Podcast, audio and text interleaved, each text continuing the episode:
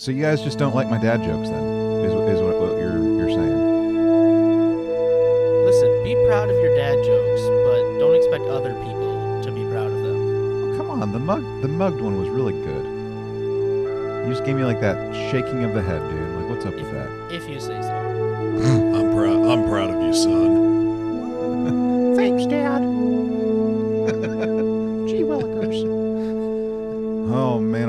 Welcome back everyone to a new installment, new discussion, new episode of Engage. I'm the captain. I'm Captain Chase McKinney, and joining me again, gluttons for punishment, and that would be Lieutenant Commanders Eric and David. What's up, gents? Welcome back to the party. Merry Christmas, everyone! Right, this we're recording this uh, day after Christmas. The episode came out on Christmas Eve. Hope everybody had a good time, stayed safe if they traveled. But yeah, I had a good time with my family down here in Texas. Yeah, you did. Yeah, last week we were we were sitting right next to each other, and I was doing like one of these little numbers, and now I can't. Well, it was good because I got to look straight at you. You had to kind of turn your head. Yeah, I had a little crick in my neck by the time it was all all said and done. By the way, so thanks, Eric. Appreciate it. You're welcome. Yeah. How about you, David? How was Christmas for you, man? Uh, very busy. It always it always is. You know, um, with as a child of divorce, from a very young age, I knew that there were going to be multiple Christmases, and that was awesome when I was a kid. now, now, no, it, it's it's good. It, I got to got to spend a little time with with my dad, and uh, I bought him a smoker because his smoker uh, took a crap on him. Uh, so that was that was nice. That's like one of his prized prized possessions is his ability to smoke meat. Very manly. And then, then uh, you know, saw my brothers, saw the rest of the family, saw my sister. It was uh, yeah, it was a lot of running around, and we had I don't know five six inches of snow uh, come through Christmas Eve, and apparently our entire state decided, you know what, we're just not roads. Have fun with your 10 p.m. curfew, guys. so, Oh, so y'all are in it was. curfew. It, uh, I, I think the governor still had something in place until like January, which um, everybody is following. Wink, wink. Um, but yeah, no, it was it was just a mess, and uh, I was actually supposed to go down Christmas Eve to you know see some people, and uh, on my drive down, it, it was just it was white. It was it was pretty terrible. So I turned back around, which made Christmas Day all that much more fun. Because then Well, there are more stops. So yeah, but no, it was good. It was good That's- stuff. That's fantastic. That's fantastic. Yeah, we uh, we did the whole. Uh, we, we have a tradition where we go out to East Texas and do Christmas Eve with Michelle's extended family. So we did that, and uh, there were a lot of people there. And good grief, there were a lot of people there. And um, we we always know that it's going to be a late night because they're two hours away. Like we drive there drive two hours one way, hang out for like what two or three hours maybe, and then we piece on back home and whoo, that was that was a hike. But it, but it was fun. I mean, pretty good food, pretty good company. You know, for the most part, it's in the woods, so there's like trees everywhere. I like how he says pretty good. it's like, was well, it wasn't good. excellent. It was pretty good. You know, the food was pretty good. The company was, you know, pretty good. I'm not trying to upset my family, but it was pretty good. trying to get me in trouble, man. You see how it is. I'm telling on myself, so it's fine. Oh. No. I can't wink. I like. We found his weakness. He can't wink. Quick, David, go blink, wink. hey, look, Eric. It looks like you're a beaver chewing on a piece of wood that you can't chew on.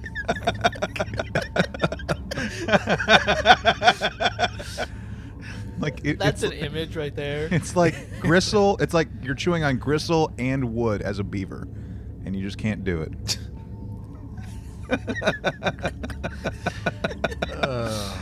I'll take your Um, word for that. Thanks, buddy. Thanks, buddy. man. So, yeah, Chris, Christmas happened. That was a thing, apparently. Um, my daughter had like a ton of stuff from like the grandparents and whatnot. She got this um, tent, like this. It's it's pretty cool. I think it's kind of cool. It's a it's like a duffel bag of sorts that um, has like a tent, like a little kid's tent, and a sleeping bag, and it all fits in there. And uh, it's supposed to be like an overnight kind of thing. So there's enough room for the sleeping bag, the tent, and like some clothes or whatever. So I'm like, this is fantastic because if we ever go traveling now, I don't have to buy luggage for her because she's already got it. So thank you. But then, Nice. yeah, we we opened this. Um, she opened this thing at the grandparents' house, and it was like friggin' huge. Like I thought it was like originally I thought it was gonna be like a keyboard or like a keyboard stand, just because of like or like a gun case or something. I don't know. I mean, it was like really really long. You do live in Texas. Yeah, I you gotta have do. your guns. baby baby's first pea shooter or baby's first rifle yeah um, so um, I anyways, remember my first gun. it was pink. Mm, nice woodstock anyway. So it's it's probably like i don't know how many feet long. It's probably like as long as me maybe six seven feet long at least. And we opened this sucker and guys it was a 48 piece like unicorn like playset or something like that and i'm like oh no no no this is like for y'all's house right this isn't for ours right it came home with us No, it was for your house, wasn't it? yeah it came home with us so Have many seen- have so you many seen unicorns. that like meme of like it's Ben Affleck and he's like outside smoking a cigarette and he looks all dejected, right? right? And so pe- people turn that into like a Christmas meme. It's like dads getting ready to put together all the stuff that we got bought for Christmas. Hmm. That's how you're feeling. Yeah, a little bit. Just a little bit. It's fine. It's fine. It's but yeah. So, but um, David, I think you'll be happy to hear this. I, um, I got a Cal Kestis action figure that is, um, it's up on my wall right now, hanging up. Yeah, the the I, I don't um, I don't collect much, but some of those Black Series figures are really cool. Um, and the the Cal Kestis when that that came out, that was around where they had. Um, uh, that was when they put out the first Mandalorian um, one, and I, I can't remember what all they were, but I went to three separate stores to try and find the Mando, and I couldn't find it. And I, I, I don't know what I thought. I was, I, I, it's like nobody in Columbus likes the Mandalorian. They're not gonna buy a little action figure. They did. but yeah, Yeah. man, I don't think they had any any Cal Kestis at the time either. But yeah, that's a that's a cool one. Yeah, yeah, yeah, yeah. Um, I got it. I got it, and I'm like, where am I gonna put this thing? I mean, Eric, Eric's been in this this room where I'm in right now, and like this wall behind me, and and some, it's all Star Trek. Like, what would you say? Like maybe a third to two thirds of this of this room is Star Trek, right? Yeah, it's like Star Trek and then your your professional degrees. Yeah. Yeah, like over there, what y'all can't see, it's like my professional, like I gotta look smart crap. And on one wall, I have Lord of the Rings. And then the rest of the wall, it's like all my professional certificates and stuff like that, and my academic vibe. So I'm like, where am I gonna put this thing? Like, so I'm like, well, above the window sounds good. It's the only space I got. So there we go. And I got like some books down here and some Star Trek books right there. So Oh, he reads books. Oh. Yeah, I'm I'm apparently smart, or at least I I pretend I'm smart by reading. Degrees, books. Oh, look at him. Look at him Yeah, flex well, on you us. know, you know, it's fine. It's fine. All right, guys. Well, we uh, I think this has probably been our, our fastest, our quickest, um, quick ramble ever. So, um, do y'all want to go ahead and get into this episode? Let's do it. Okay. sound very apprehensive about that.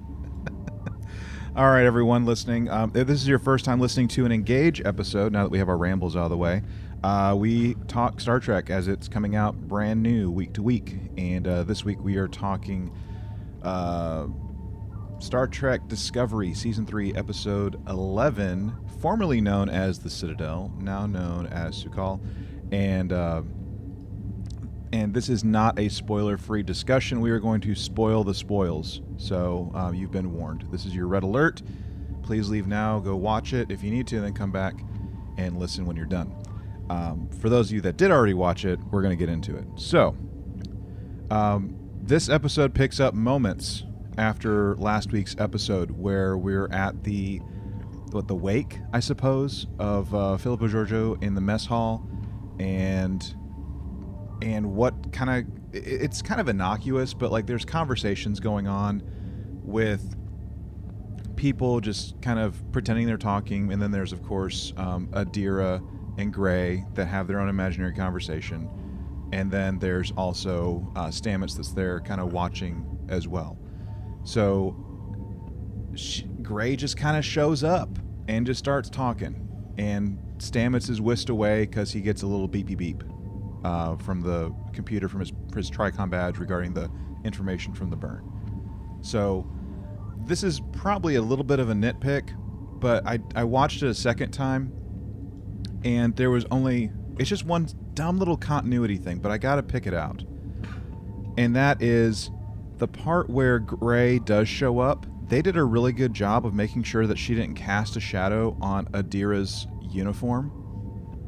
But there was one part like probably like a five to ten second scene where her shadow was casting, and I'm like, okay, y'all did y'all did pretty good with the rest of it, but this one was just a miss. So I don't know if y'all caught that too. I didn't. I listen. I I hope that the point of the character Gray is not just for LGBTQIA plus representation. I hope that there's going to be some payoff to this character because right now I honestly don't care. Like, what is the point of Gray here? I I, I don't know, and and maybe we'll get something in the next two episodes, but I'm I'm not. I find myself tuning out whenever Gray shows up and it's just Gray and Adira talking because I don't understand the point at, at this moment in time. Sure. I mean, at any other time, you, you see a person just speaking to thin air. Where does your mind go to? They're obviously like suffering from something mentally. I personally yeah. like we we we we haven't done a good job of explaining the whole human symbiote thing Gray just showing up randomly doesn't make any sense, and uh, it's like I don't remember the dialogue, but just essentially one of those lines where I just don't know how to act or I don't know how to whatever. It's like you're not even technically real in the sense of normal real. So I guess you know when I saw that, I'm I'm sitting there thinking there's gonna be a there's gonna be a in quotations payoff I just I, I just hope that it's not going to be a, I hope that it's not going to be the only defining characteristic of Adira is that the payoff for this whole mental thing or whatever it is or symbiote thing. I, I really just want her. It's like just become part of the crew, become an engineer, do like cool ship science things. Or it's just going to be something where, I mean, what? Like the symbiote's being rejected like I, yeah. I still don't understand how humans are carrying this. So that's that's where my mind goes. It's like because this doesn't, or at least traditionally, we haven't seen it happen with a with a trill. I mean, how do you how do you define it? Like, why can't we get any definition? Anything it just right. kills me sometimes. And, and, and I guess that's my point. It just doesn't feel like Adira and Gray are a part of this story, really. Like, it's like give me something more and connect them to this story and don't just i hope that it's not just these characters are there for the representation, which just to be there. it, it might well be that, but you know we'll we'll get to it eventually. I mean, it's it's a very minor part of this episode, but I do think that we got more something more substantial with Adira much later on in this episode, which is a good thing. Besides her just sitting there, you know, playing with you know conduits and other techno engineering thingies. So. Um, all right. So with with this, we get information that um, that comes in, and apparently it is a life sign that's in this nebula, and we find out that um, eventually we eventually find out that it's um, it's apparently the child of Doctor um, Issa, I believe was her name, uh, from the Kelpian ship, and everyone's kind of not really scrambling, but kind of kind of scrambling, trying to figure out like, hey, what are we gonna do? What are we gonna do? Are we gonna go save him? Are we not gonna save him? And Vance weighs in, and um, and then freaking Saru's like, yeah, I'm gonna go. Like, there's a conference, there's a conference, and like, yeah, I'm gonna go. I want to go go get the kid and bring him back. And uh, we found out that the what were what we originally thought were radiation burns and marks on Dr. Ice's um, Ice's Ice's that's a mouthful um, face. Um, it wasn't radiation. It was her pregger marks. Lady was preggers. So this scene when, when Saru says, "Hey, I'm gonna go down to the to the surface of this planet, which is made of completely made of dilithium, right? Which is an interesting thing. I wasn't sure that dilithium could do that, but okay, fine, we're going there. Um, Saru's like, I'm gonna go down, and the admiral's like, Really? Are you sure? Like, to a certain extent, I understand why Saru should be going down because he's a Kelpian and this is a Kelpian child who's never seen a Kelpian. But, but there's that one one point where where he Saru says, "I'm going to go down," and and my number one Ensign Tilly will be in charge of the ship, and Admiral Vance kind of does like the the cockeye like, "Are you sure you're going to leave this person in charge of your ship?" And The most and important like, ship in the fleet. All every confidence in her. Yeah, it's like, do you think Admiral Vance, speaking of the leadership, the leadership delta, how you want us to rate these episodes, do you think he should have stepped in here and said, "No, not happening"?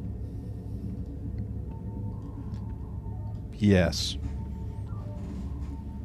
Yes.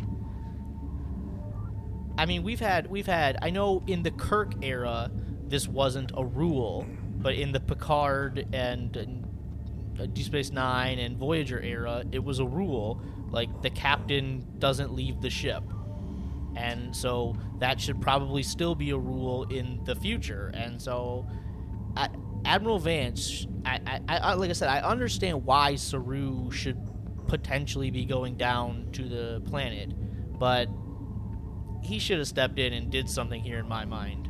Mm-hmm. Mm-hmm. Well, yeah, they're not going by like current era rules, are they? They're they're going by their time effectively because not only are you getting your captain, but you're also getting your not first officer, science officer, but also main character. Right. So again, I, I actually think it's more for the for the plot more so than anything else. I don't think it was well thought out, aside from to advance a later plot point than anything else. mm-hmm. So does it make sense for him to go down? Sure, he's a Kelpian, I get it. But does it make sense to also then take Michael, who, I mean, let's just be clear here. Even though sometimes we don't always like it, she is clearly the first officer of the ship. I mean, Yeah. Saru goes to she's in all these meetings, yada yada yada. So I'm just saying she is very clearly the first officer, the actual first officer of the ship. And you know, well, hey, you're also taking your not chief medical officer too. So Right. And, and Well, by the Yeah. I mean, that was that was all in the in the TOS era. That was your away team. It was the captain, Right. the first officer slash science officer, and the chief medical officer. Right. That was that was because those were our three main characters, mm-hmm. and Yep. that's essentially what we have here. We have the captain, the not first officer, science officer, and the not chief medical officer. I just it, it just it just it's so corny sometimes. It's like, well, they're not really, but they are. it's like when are we just gonna be honest about it? You know what I mean? Right. It's like just be honest about it for once. Yeah, and, and freaking Dr. Pollard does show up. We, we gave her we gave her Yeah, a little an ad, the- a little attaboy. To be the shift's vet. Right. Yeah. I'm just one like. So I, w- I was reading somewhere, you know, like there's no vets in in Starfleet, and this does take place after Enterprise, right? I mean, I'm just, I'm not crazy, right? I mean, Phlox wasn't necessarily Yes, a veteran. it does. Phlox, Phlox wasn't necessarily a veterinarian, but he did like a lot of crazy stuff, like with his his form of medicine. And I would think if he was like the first doctor going into deep space, you know, like with the early Starfleet, that there would have been some veterinary training mixed in. So, like, I'm not saying that there isn't. I'm not saying that at all. But it just, like, just some of the people that I, I just read, like, between weeks and stuff, like, oh, there's no vets or, or whatever. I think it's just silly. Like, look at Well, Phlox who's- for crying out loud. Data's supposed to take Spot to? Take him to Crusher, I guess. Or go to the holodeck. Go to the holodeck and, you know, matter up some, you know, some vet. Yeah, I'm sure there's a vet program in the holodeck that they could just turn on. And hey, Discovery has a holodeck now. Apparently, that was part of You- the you- you upgrade beat me. retrofit they went through. You, you beat me to it. You beat me to it. Okay. Oh, what upgrades? They Just- didn't just get floaty nacelles, But they don't have a transformer uniforms. ship that they can just use whenever they want to. There's there's no yeah, new well, well, uniforms. like, like we, we kind of skipped over this when we when we showed up. Like, Book is the one who takes his ship into the nebula to find this planet, and you know we kind of saw Book's ship do like a little morph just to turn around earlier, but to me this makes no sense to me. How does a ship maintain structural integrity and life support and atmosphere if it's constantly changing configurations like this. I know, Progra- hey, it looked cool as it was flying into the nebula, but programmable it's- matter. It's programmable I think, matter. I think that's another thing we just have to be honest with ourselves about. This isn't really about science; it's about science fiction. So it, it- we're, we're not going, and and I'm sorry, but like, okay, somewhat matter, but you haven't explained it yet. right. At least not that I can remember. Mm-mm. I mean, how a ship can just fragment, hold. I mean, what? You're not even going to talk about like a stability field or. I have a bunch of really cool magnets that'll erase all the computers or something like that holding me together. I don't know. Just like some explanation. No, we're Transformers. We're, we're the Autobots and and the Orions are the Decepticons. But that that brings up a good a good point though because like Transform. It's- roll out. Starfleet roll out.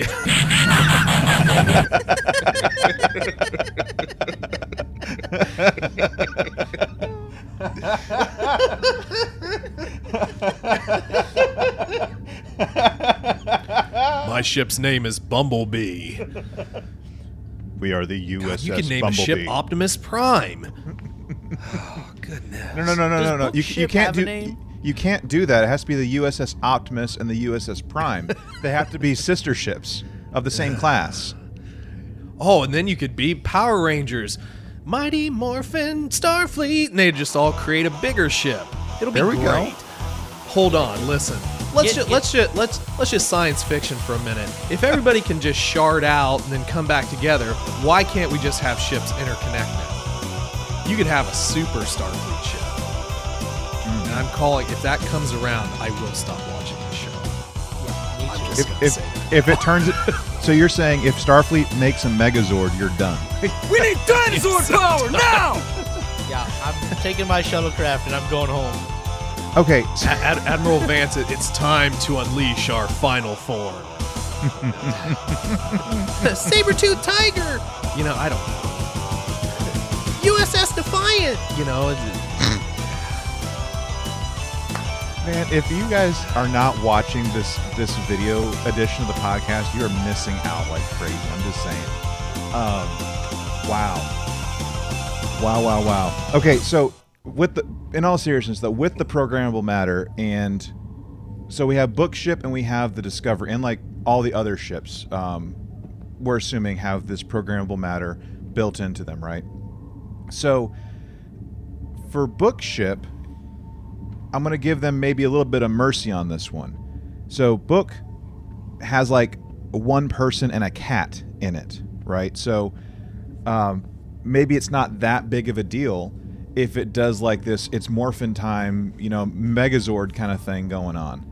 But with with a Starfleet vessel, if it can turn into a butterfly and then it can turn into a crane and then it can turn into a a walrus or something, you know, that's Space Walrus. space walrus. Nice. Yeah. Then that doesn't that seem kind of problematic with there being like one versus like hundreds of people and like where they are at any given time in a programmable matter ship? Like wouldn't they kind of get like all done messed it up? Like get filleted or something like with all the programmable matter like contorting into whatever? Am I I'm overthinking this, aren't I? No, I mean it, it. Technically, it would make sense if you were to split into that many pieces. You know, I mean, book ship literally fragmented. I mean, it was not just like one or two pieces. I mean, it doesn't seem like, at least with Starfleet, you know, you have that capability on the bigger ships. At least not that we've seen, right? But yeah, that would that would be a little logistical nightmare. You would have to like when you when you when we say battle stations, we mean like get to a specific spot and make sure you're not like you're not. oh, I got split in half again. This darn ship. Mm-hmm. I don't think they'd be talking if they got split in half. By the way. Yeah, Just- probably not. You never know. You never know. Oh. That was a fun conversation. Thank you all for listening to Engage. Um, All right, so so so listen. let's stay on book. Let's stay on book here, okay? Just for a minute, because one thing, like, okay, this scene, I I simultaneously like got really mad and laughed out loud at this scene that Book and Michael Burnham have right after they leave sick bay, and they're like hey, I'm going down to this this planet and this this ship that's crashed there, but I'm worried about Saru. He's not thinking objectively and he's letting his emotions get in the way. I literally I laughed out loud because it was just the sheer audacity for first for Michael Burnham to say that, but the sheer audacity for the writers to even write something like that after everything Michael Burnham has done this season. Right. It was hilarious, but at the same time it was just infuriating. mm-hmm. Mm-hmm. Like Well, Yeah. it's like What? it it was like, "Hey kettle, this is the pot. Did you know you're black?" But what you're failing to understand is that Chase's favorite episode happened, and it's all fixed. Okay? Why can't you understand that one episode fixes everything? but yeah, I did think that was kind of that was kind of a little silly because like Saru really through much of it, although I, I can't like agree with all of his decisions he's made command wise he at least has held together some sense of professionalism, especially like with Yeah. the Vulcans and everything. Like he made connections there. But now all of a sudden, one of his people. Well, uh, same thing with Nhan. I mean, it's when you when you re-meet your people, except all the people you know that would consider themselves humans originating from Earth. We don't care about ourselves that much. But if you are an alien culture aside from humans and you meet your people, you are automatically just out of your mind. you lose all your your common sense. You're done.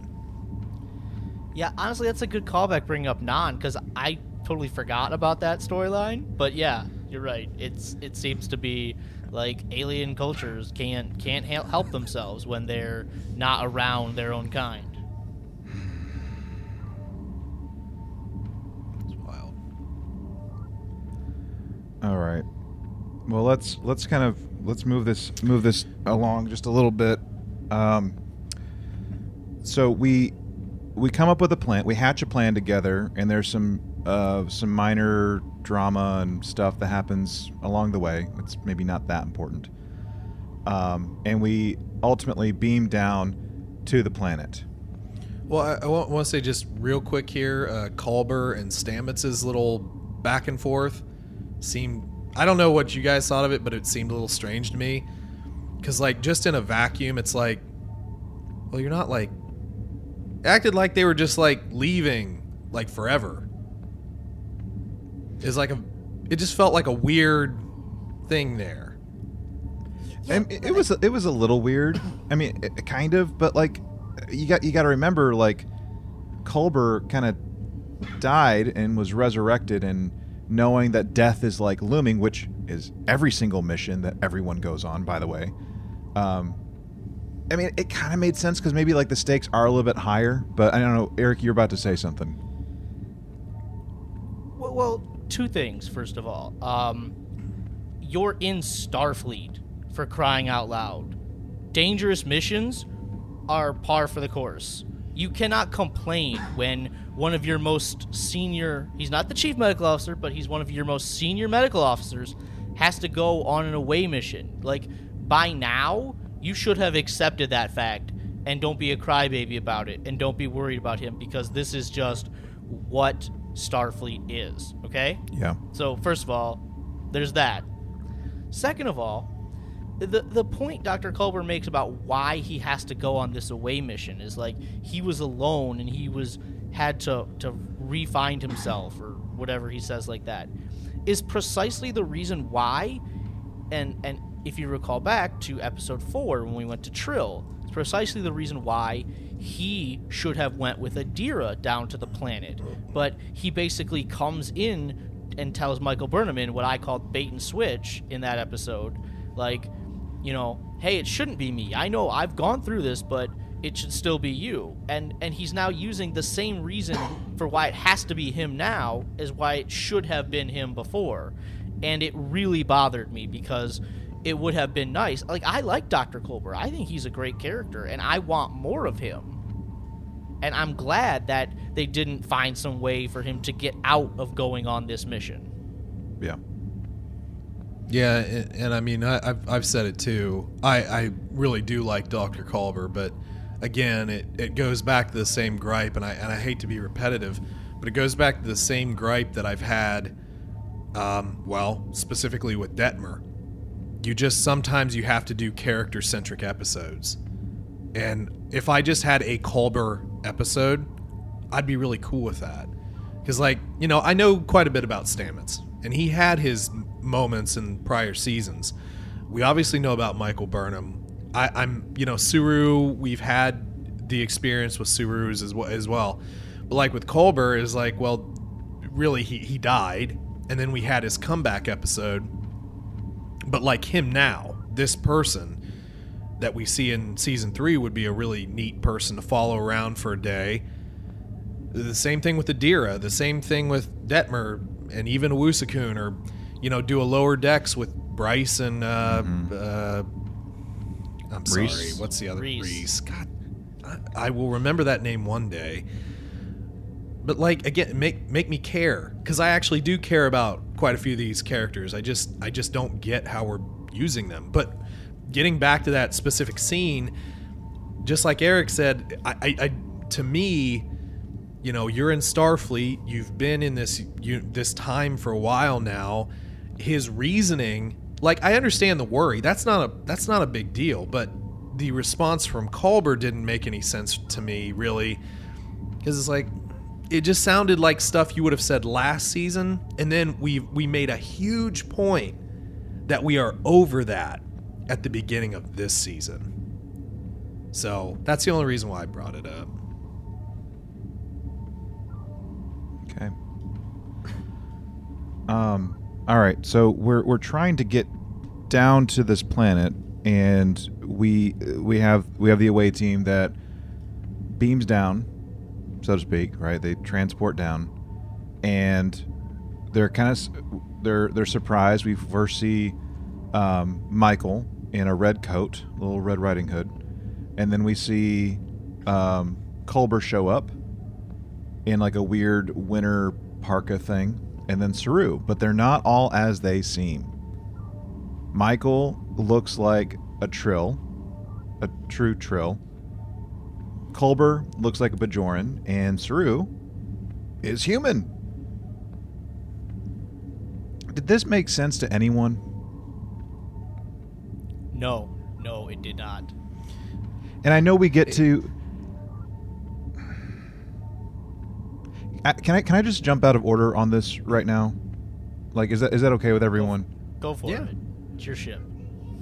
So we, they they get down there, okay. And if if someone already knows the answer to this, that's fine. I'm, I'm okay sounding like an idiot right now, but it just did not make sense to me. Like, okay, biologically they're human, human, Kelpian, okay, but they beam down and they're Trill, Bajoran, human.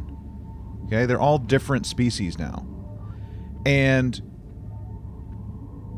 we find out much later on that well, well not hold on, let me back up. We find out that we're on the ship, like not the actual planet. Okay, and that Culber rightly says, you know, if we were actually on the planet, we'd probably be dying and dead right now, or something like that.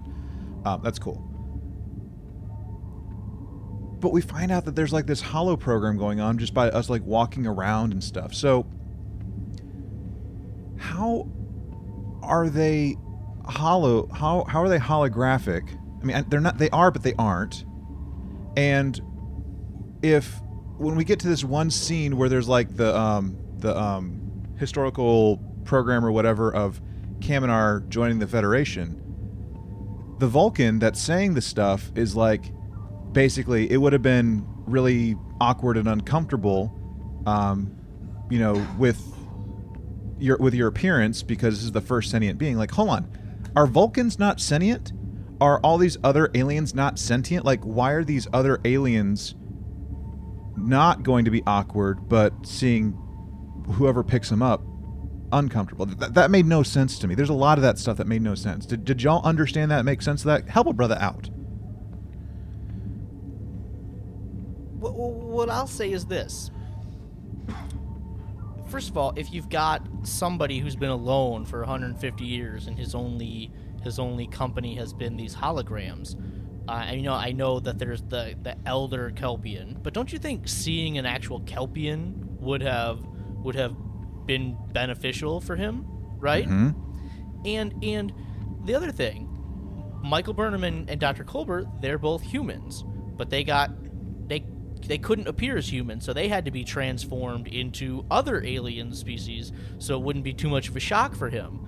But then you turn Saru into a human, like okay, so we have to turn the two non-humans or the two humans into non-humans, but turn the one person that wasn't a human into a human.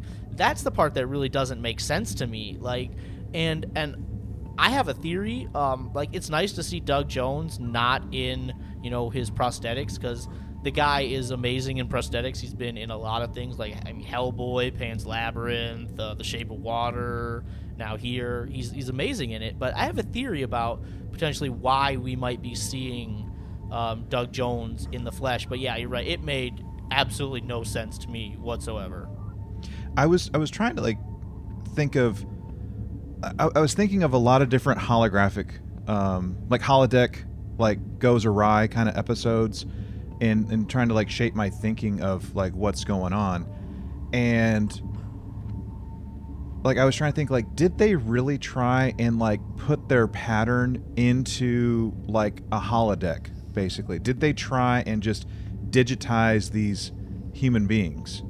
Like that's what I, I was originally thinking like is this now a holodeck episode where everything's gone to pot because like that, that that's just kind of how it was coming off to me as I was seeing everything take place, like why would we like I get that you can like mask stuff, you can hide stuff. That's fine. I'm not going to argue that. But like what are we actually doing to the matter, right, of the people that are beaming down? Because like we know that like with beaming technology, it takes the matter, energizes it basically, and then puts it back together whenever it reaches its its destination. So if we're boom if we're if we're beaming onto a holodeck of sorts, a holographic ship or whatever we're calling this thing, was this like a roundabout am I making sense? Like I feel like I'm just talking in circles. Like it, it just it's confusing and, and like weird is the best way I can put it. It's just you, weird. You have a ho- you have a holo program that's basically a cross between MC Escher and Lovecraft. You know, there are tentacle monsters in the sky and stairways to nowhere. So, I, I, I, I think they even said it when they first beamed in here, or maybe I'm making this up, but you know, however many years of radiation would have had to have affected systems too, right? So I, I, think for anything to make sense here would probably be you'd have to give it a pretty wide berth because you're not only dealing with radiation but the mind of of this Kelpian, you know, who his only sort of real contact has been through holograms, and unless you have, you know. Mm-hmm a, a nice doctor program that can become sentient somehow. Uh, mm-hmm. Apparently, they haven't become sentient in here or whatever. But yeah, I mean, going back to your original thing, and I was just going to make the joke that maybe they ran out of money for the prosthesis budget. You know, for this episode, it's like ah, yeah, we, we don't have enough money to like you know, to pay the person to put the things on you. So we're just gonna show you as normal. It'll be great. Um, but yeah, I mean, back to Chase's point, it's like if if you're dealing with a Kelpian, it would seem to stand to reason that having a Kelpian would be pretty cool. I, I just think it was kind of like a throwback. It's like, well, we haven't shown Bajorans for a while. Let's give let's give uh, Culbert the nose ridges. It'll be great. Hey, I mean, spots are in. Let's give Burnham some spots. Yeah, I mean we've we've like alluded we've alluded to Bajorans in this in this ep- or in this season uh, Bajoran Exchange, Bajoran this, Bajoran that. Um, we did a whole episode on the on Trill Society earlier this season, so I mean, I guess we got to see what that looks like in the in this time frame. I guess my question is: Have have the Federation and Starfleet made contact with the Bajorans in the timeline that Discovery originally came from, a hundred years before you know the next generation era? Because i as far as i'm understanding like they they haven't yet. No. No and then that's yeah. So like how does how does how does michael know what a bajoran is i mean she it's I, possible in her her rumspringa year she could have met one right now her, her and book are just reading a lot of field manuals okay they're learning everything and they're just reading a lot of manuals. It's great. They learn everything. Bajoran, sweet. And I've Eric, I've been thinking the same thing about like this whole Bajoran and Trill thing. Like, how do we know about that? Because, I mean, wasn't correct me if I'm wrong, but didn't the the, the Trill right? Like, um, that was like, I think the Federation, um, like we first had like interactions with it like in Next Gen era, and like and then Bajor like wasn't even on the map until Deep Space Nine, right? Yes. Yeah, so so even if you go back to that episode, People of Earth, where we first meet Adira, and they're like, she's like, they're like, she's a trill, and they're like, a trill? What's that? Well, oh, oh, apparently we looked up in the sphere data, and they the sphere data is what told us who the trill were. So you can clearly see that this crew has no knowledge of the trill. So, you know, Hmm. Okay. There's a there's a lot that's this is like a what a 55 minute episode, so this is a longer episode. Um and I for the most part I I did enjoy the the time on the the holo ship, I guess. That was some interesting storytelling, so I'm not going to completely crap all over it. That was interesting. Um and seeing like these different holo programs like we have like a I, I think in the credits it was it was uh, credited as Smiling Starfleet um, Holo or something like that. The first lady that we meet, like hitting buttons on a tree, so to speak. And uh, I thought it was interesting, like um, just like looking at her at her uniform, and it had like the next gen Delta on it, but then it had like on her sleeve it had like a next gen era Delta patch, but instead of like the like the gold circle oval backing thing, it, it was like a Starfield or something like that. So that was an interesting callback, and I'm just wondering like it doesn't matter. It really doesn't matter me bring, bringing this up, but you know how much did we like have throwback logos that we brought back into like into Starfleet, so to speak? Like, did we readopt all these old logos for our future uniforms? Anyways, that was just dumb little observation. Well, I mean, when we when we get to this this holo that is showing the um, the day Kaminar got into the Federation, they have on a style of uniform that I didn't recognize at all. I mean, I think that was like a new style uniform. Mm-hmm. Anyone keeping a tally of how many uniforms we're gonna have this season? It's a lot. Okay. Yeah, and and fun. I think um, the uh, the the delta that they were wearing at the Kaminar um, ceremony, um, that was a, an originally a concept for uh, for Picard, if I'm not mistaken. So that was that was interesting. It was one of the, the concepts for Picard's the Picard show's era um, Starfleet badge Delta thing. So. Okay, so so I I, I want to stay here in the the you call it the M.C. Escher Lovecraftian world, which by the way I will say looked fantastic. Like maybe hmm. that's where they ran out of Prosthesis budget because they spent all their money on on the look of it because it looked really cool. But okay, so we're we're you know uh, Saru and Dr. Culber they separate from from uh, Michael, and they meet this Kelpian elder, right? And so, this is this is one of the questions I have. Um, this Kelpian elder has a beard, right? For one thing, like which to me makes no sense, but whatever. Um, I guess the point is, from everything that I understand about Kelpian society, Kelpians don't live long enough to become elders, right? They go through Vaharai and they get cold. Like I don't I don't know when they go through Vaharai, right? Saru went through it, but it was um it was, you know, brought on artificially by the sphere, the sphere.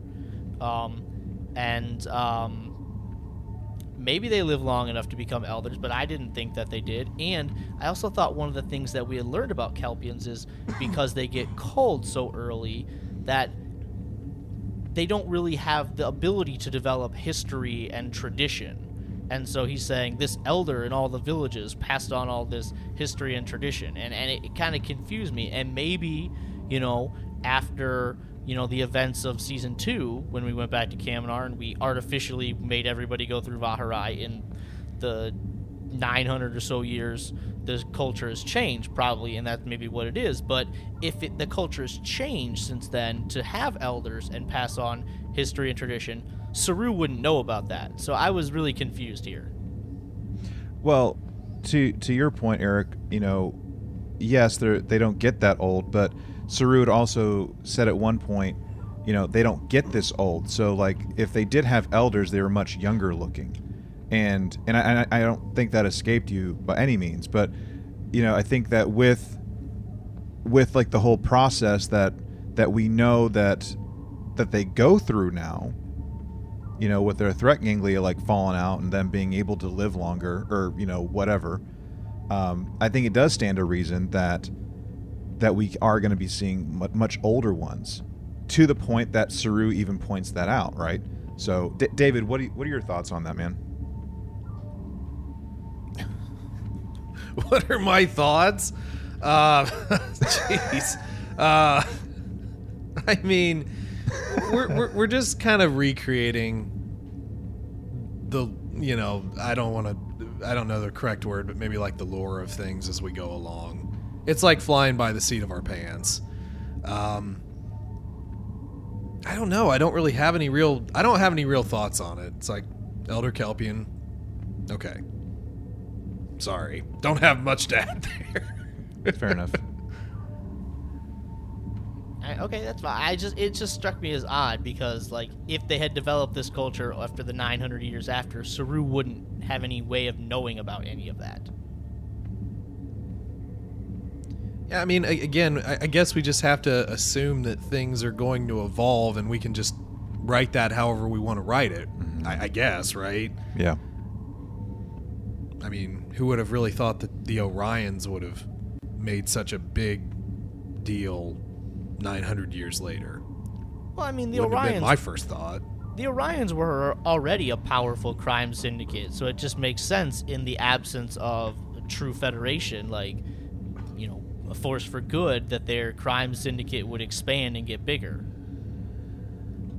Uh, yeah, but how long? I mean, may, maybe may, it's probably my ignorance of, of some of the background, you know, lore of other time frames. But I, I mean, I don't give give me references from like DS9 or Voyager or Well, I mean, there's I the there, there's the episode where O'Brien goes undercover inside the Orion Syndicate, and we talk. I think that might actually be the first episode where we even mention the Orion Syndicate. I mean, I could be wrong about that, but but it seems like it's a pretty big deal. I mean, they're the Orion Syndicate is making deals with the the the Dominion, like I. So it, like they have to be a big enough entity. okay. Okay. I, it just seemed like an odd choice to me. Like I, I, I understand fully that they're out there, but they never, you know, through watching the shows, I never really thought about like, yeah, that's something to worry about. But you're right. I mean, you know, the absence of Starfleet, given time, sure.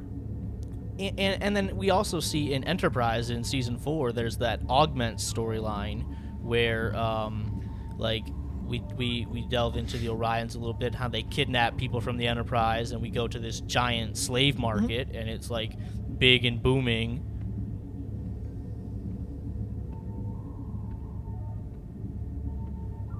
Well, there we go. All right, so there's how, how do we want to talk about about this world right now? Because there's yeah, there there's there's a lot of story that's going on, um, and this is a much longer episode, and I don't want to make this our episode a really long episode necessarily. Um, but in this this stairway to nowhere world that we're all camping out at, this the the Citadel, I believe, is what um, that Kelpian refers to, uh, where we first meet this weird monster thing uh, with a bone or something in the door, trying to lock him out. Uh, we later find out that it is it's a creature from Kelpian mythology, essentially and that it represents uh, like fear and overcoming fear, essentially, whatever that fear of choice is.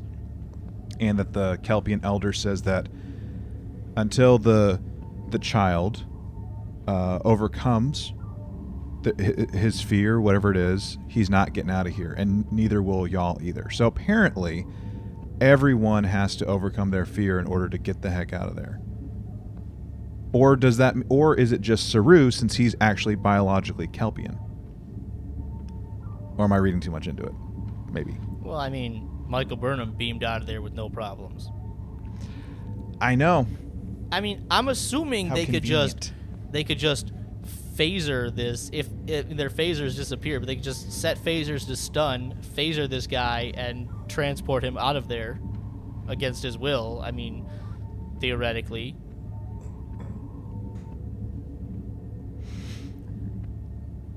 Yeah. What's but well, like what I- David, I mean, you and I were talking about this. Go ahead, Eric. I mean, I, the idea of like, you know, this is a manifestation of your fears, and you have to overcome this before you're going to get out is a, that's just a, like a trope in literature, right? You know, overcome your fears before you move on, and, and, you know, it's overused sometimes, but I don't mind it here. I, I like the idea of it being used here. Um, I don't know what the payoff is going to be, right? Um, we Right. see we see the results of of this person being afraid, right? We learn like what happens when he is afraid of this thing. So, what is go what is it going to take for him to overcome these fears? I'm, I'm interested in that, but I mean, we'll see where we go from there. Yeah. David, you and I were were talking about this um, regarding another fandom about uh, the fear of fear itself, and that's kind of like what I suspect is kind of going on with this kid, with the child, the the the baby Kelpian, is that maybe the fear that this child needs to overcome is fear itself and that's kind of weird to me. I don't know. Got I- a lot of got a lot of things to fear when you think Yeah. about it. As you know, alone, essentially, Mhm. realistically alone, that would be that'd be a big thing, especially to a young younger person. Um, no matter what the species is. Uh, yeah, I mean, I, like Eric said, it, it, it it's a common enough trope. It's fine. I, I, can't I can't necessarily knock it, but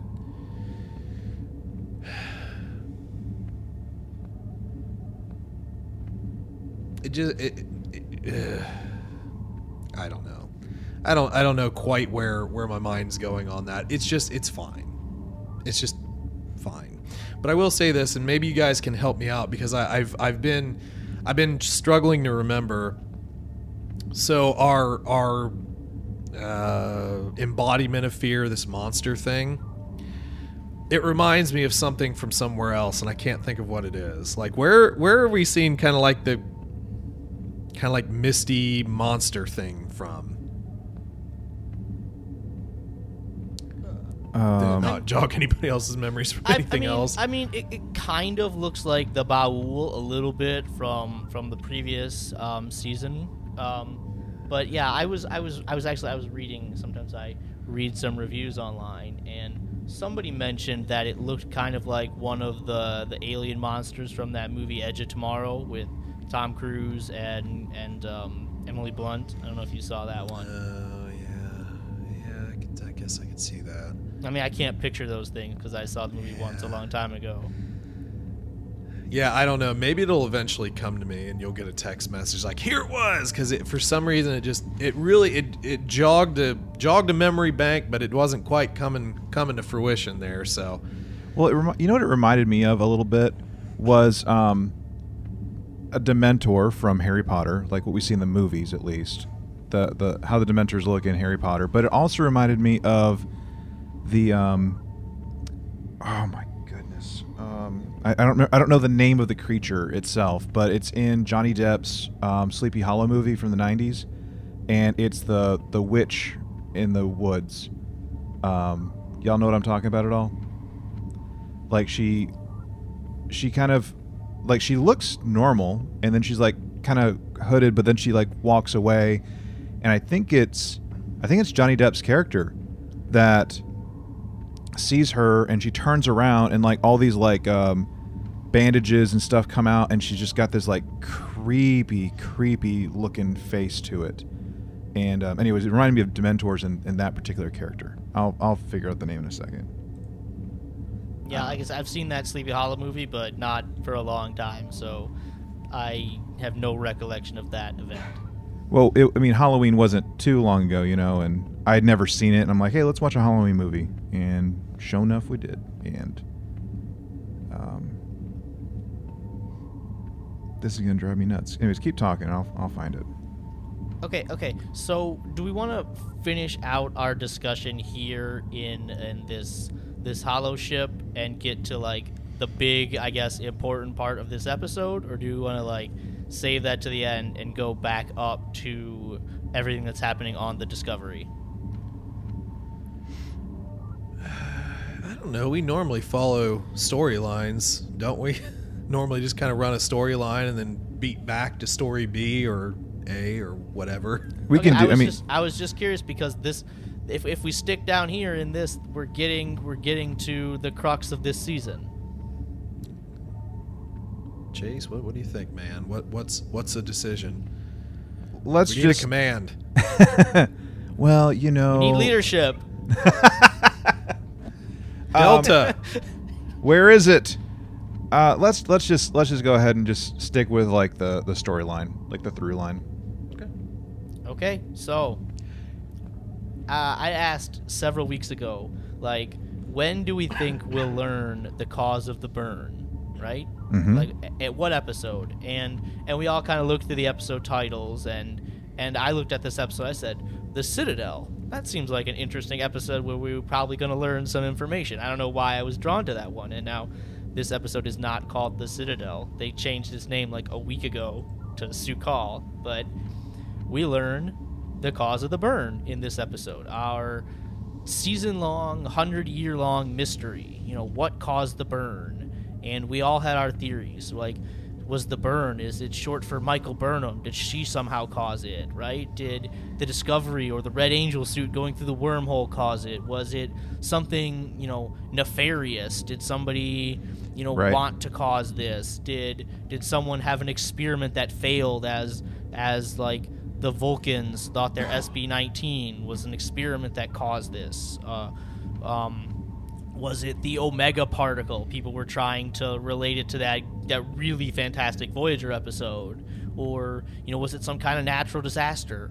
But it was none, and and we all had our speculations, and it turns out every single person out there was wrong, because if you had guessed this, if you say you guessed this, you're a damn liar. Because I guarantee you, no one Yeah. came up with emotional child, you know, has a temper tantrum and destroys the universe, basically. Mm-hmm. Now, Help- I know- help- guys, please help me understand. Like, it it went, it flew clear over my head. Please help me understand this.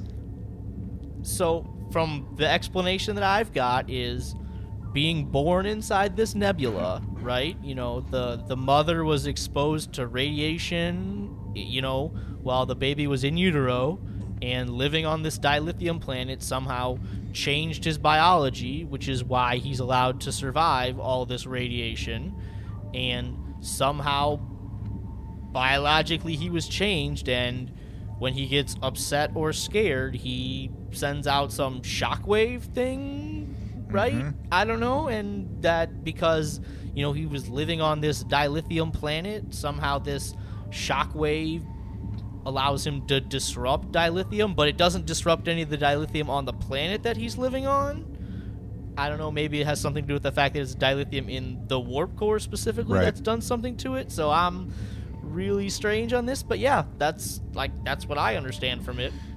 Cue the X Men music.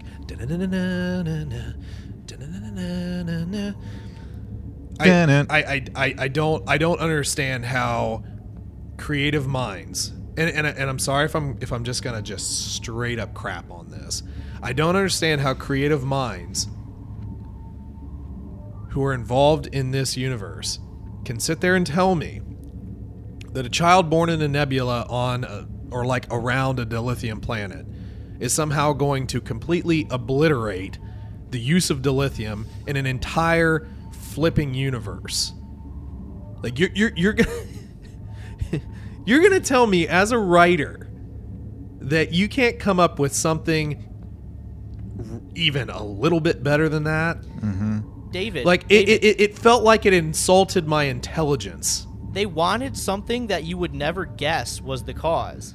Like, like this, you would never guess this if you said this is what you came up with. You're a damn uh, liar. You're right. No, you're right. I would have never guessed it, but it, it feel, and maybe I'm just being far too sensitive about it, because I'm a sensitive man. But I'm just saying it feels like it's insulting my intelligence level. Like I, I, I, I, I just I don't I don't get it. Yeah, I know. I, I, bel- I believe a couple. it. I believe a couple weeks ago you said, "I don't think we're going to get a satisfying conclusion or a satisfying answer to what caused the burn," and um, you were right because, like, to me, I I don't get this at all. Like, I understand the idea of like emotional child, whether it's like like an actual child or like somebody who's older that is emotionally younger, you know, is in distress and causes problems. I mean, Star Trek has done that plenty of times. You know, um, it like Charlie X, the Squire of Gothos. Uh, there's the episode with the Q's child in Sure. in Voyager. Um, there's that great episode of the Twilight Zone um, with Bill Bill Mumy, right? Who played and later played Will Robinson. Uh, it- it's uh, it's a Good Life where he's a child and he basically holds the entire town hostage because of his his mental powers. So this is something that that science fiction is known for. It, it, it's a trope, but man, it's a it's a it's a it's a two thumbs down for me on on this. Like I said, like there's got to be something else you could have come up with than than this. Well, but you, you could you still could have used this plot point. But to me, just to have an out of control child, like I still I'm not a writer. Even if I were to write something, it probably wouldn't be all that good. I'm fully okay with admitting that. And I I couldn't do what these people do. I don't know, maybe I could. I don't know. It's probably possible. not though. But I mean, put put like some well, no, I'm not gonna say that. I don't want to irritate any of you, but not the not the people listening, just these two. You guys, I'm I'm perfectly cool with annoying, but no, I mean just just like somebody using the kid. Like if it were something like, you know, like an Oz moment, like there's somebody behind the curtain, because you're effectively telling me that the biggest thing in this universe that has happened is going to be explained away in one episode. Mm-hmm. Like we have what two two more left, right? Yeah, two episodes I, left. I mean, maybe maybe there is something more to it. Maybe somebody did an experiment to him. Maybe there's there's somebody else out there. But it seems like with only two episodes left, right? It, there's not a lot of time to to go in and explain and delve into that fully. So okay, so let me let me pause real quick. So that the the creature I was ref- I was thinking of that I couldn't name earlier, it's called the crone from Sleepy Hollow. By the way, so look up the crone if you really want to.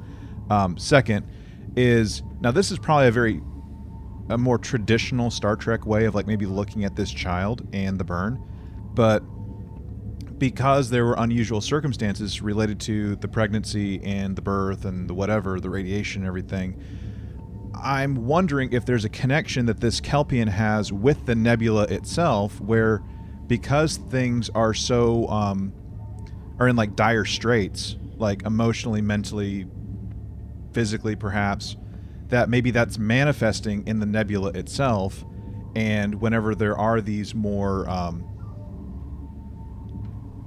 explosive moments that this character has, that that's intensifying the nebula, and it's it's manifesting more of this burn stuff that we're talking about. Now that's probably a more exploratory kind of thing, but the, I, I want to also kind of segue into this a little bit. I'm not I don't want to take away completely, but the thing that I'm noticing as like maybe a theme for this season, and we'll we'll see, you know, in the next two episodes if this if this pans out, but it's it's this theme of letting go.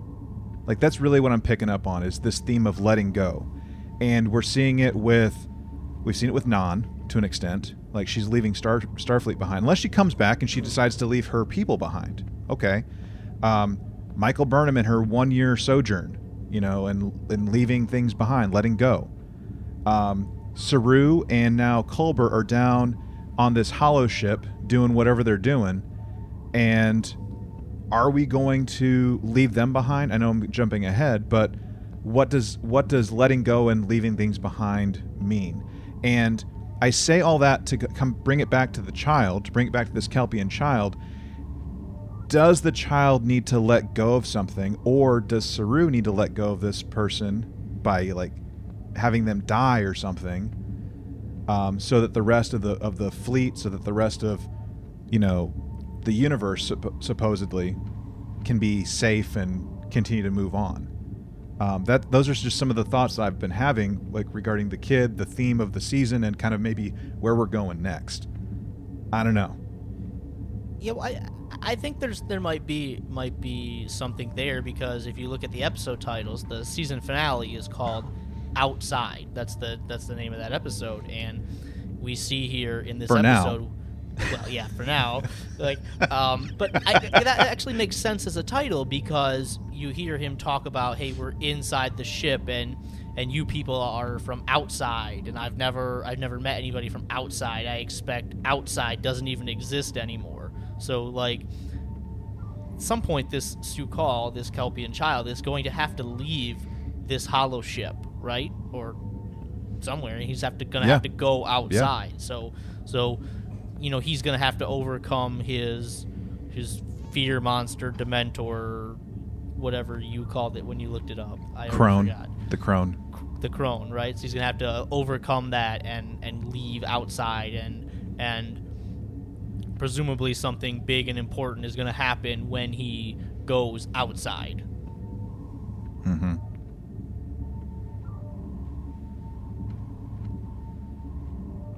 I don't know, y'all. We'll see. We'll see. We'll see. All right. Um. One there was there was one particular shot that I really liked. I just want I just want to like give this shot this one shot some credit. Uh, that's down there on on the ship, and that's the shot of Culber looking up at human Saru and sees the radiation on his face, and they try and um, get in touch with Discovery. Um, say, hey, if y'all are listening, hurry up, we need you. And then they just step out on this platform, walk a few paces, and stop.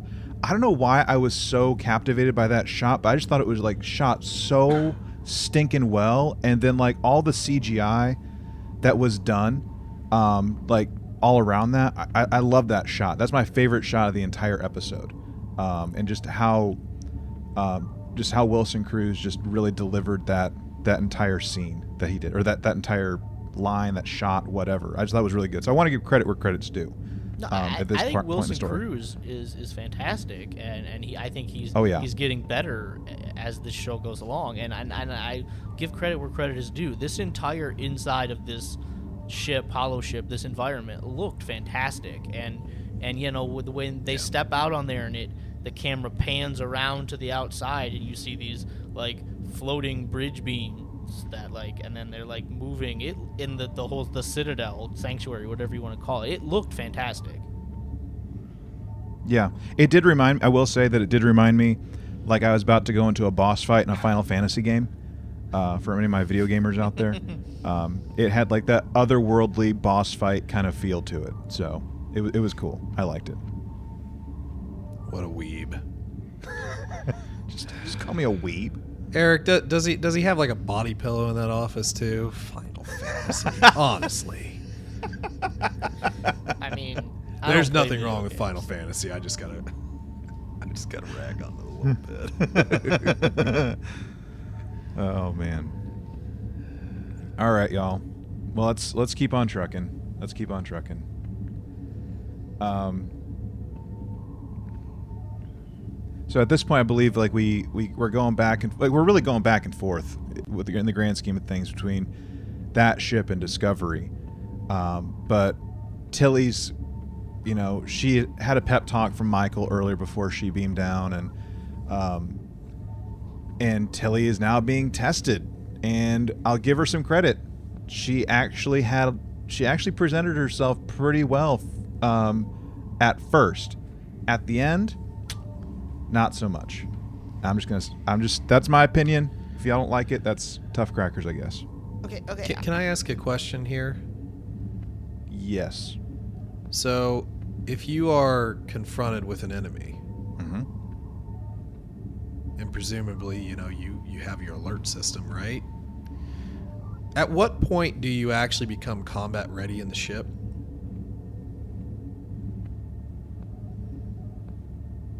I, I mean, mean- like grab some phasers hmm or like actually be prepared for potential battle. What what part are you talking about, David? Just like period or, or what?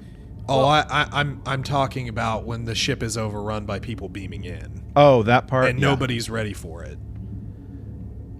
Yeah, I mean, like- the like, red. Al- if- I mean, she did call. red She did call red alert.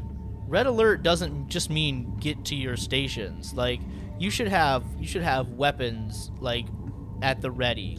Um, inside the ship as well, like easily accessible.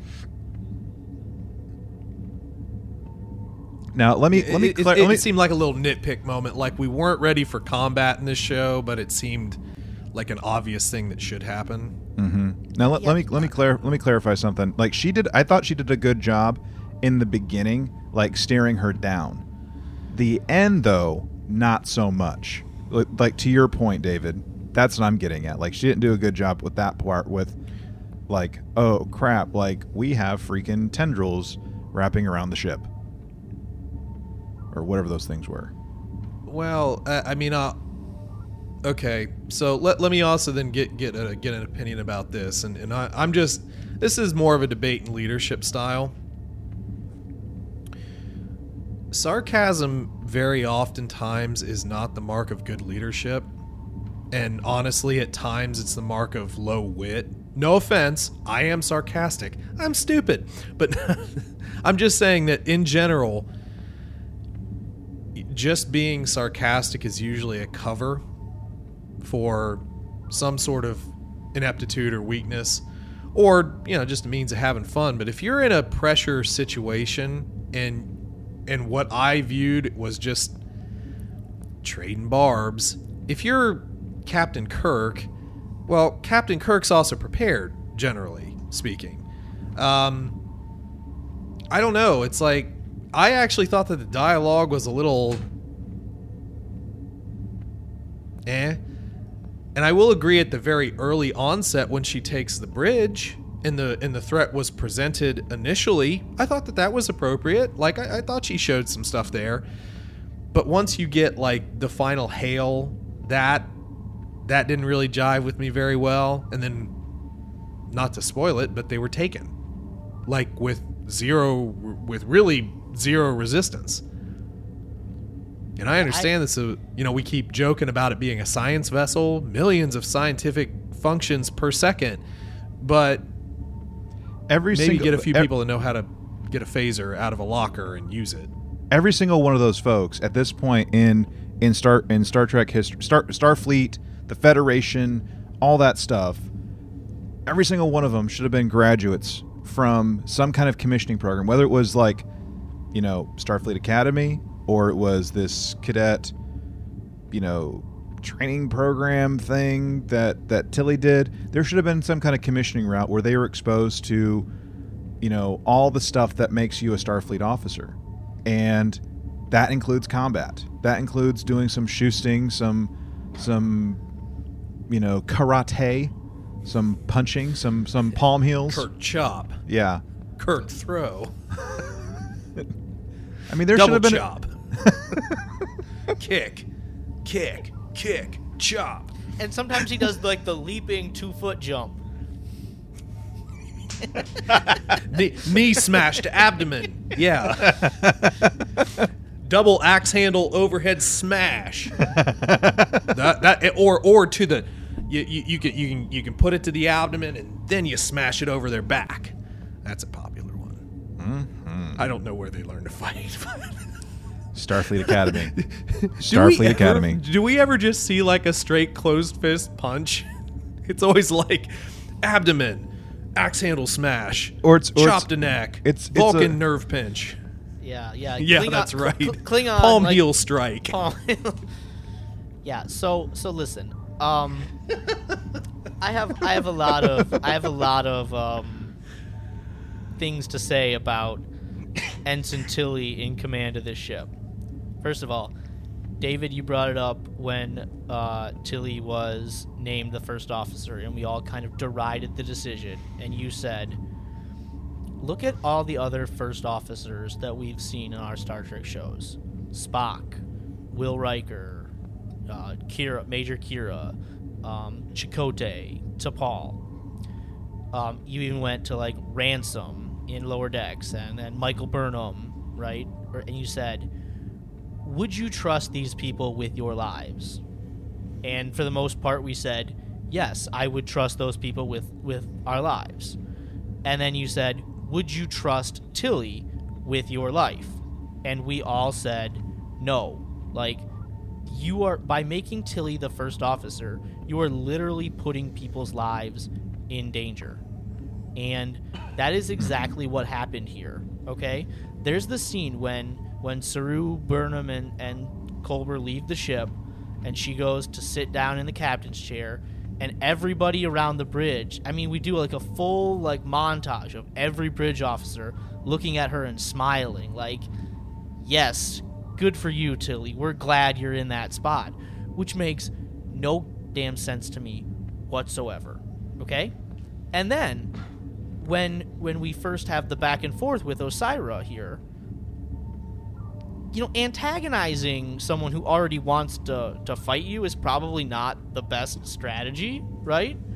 But then after like that first click off, we see another montage of people around the bridge, like having these smug looks on their face, like, yeah, go, you do her, you give that to her, Tilly. And I'm like, no.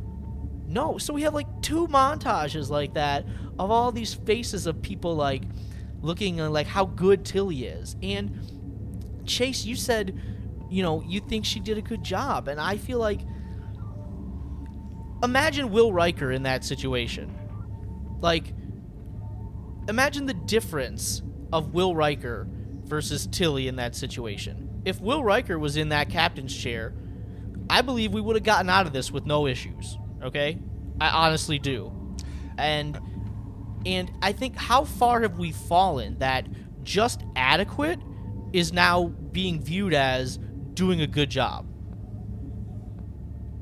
Dang, I feel personally attacked right now. No, I, it's, it's just I'm not. It's just like, okay, she did she did fine. She didn't do great, but we're we're all sitting here trying to applaud how great of a job Tilly did, and okay, she So- figured out she figured out that it was Osyraa and she was masking her systems, and she said, "Hey, go to red alert." But okay, the ship went to red alert, all right, but no one no one tried to arm themselves on the ship. Okay, we have seen this ship be boarded before, right? When we went back to Earth, mm-hmm. those that Earth mm-hmm. Defense Force beamed through our shields, and everyone was surprised. You would think we would be on the ready for. Now I know, like it's a Star Trek thing that you cannot beam through shields, but I understand that in that instance, when we went back to Earth, they could beam through our shields because they're using technology that's 900 years more advanced than us. But presumably, during this refit that we got at the Federation, we upgraded our shields. So, first of all, I don't think that they should have been able to beam through the shields. I, I don't understand how they were able to do that, but no one put up any fight here when when mm-hmm. we were being boarded. It's like you put up it happened so easily. They just took over the ship. And Right. also, there's one point where Tilly finally says, "We need to get out of here." Yes, we will come back for the people on the planet, but we need to get out of here. And she tells Stamets, "Get in the spore, the spore cube." But don't you Right. think that when you say "Red alert," all hands to battle stations, don't you think that your navigator getting in the spore hub should be part of that red alert and we should be ready to jump out so he should have already been in there and they should have they- been able to jump away right when she's right when she needed to But that's the thing. That's the thing, Eric. They even said that the spore drive wasn't even going to be functional for another half an hour. No they said So the even if they- even- shields weren't going to be at full power for another half I- hour I heard the spore drive.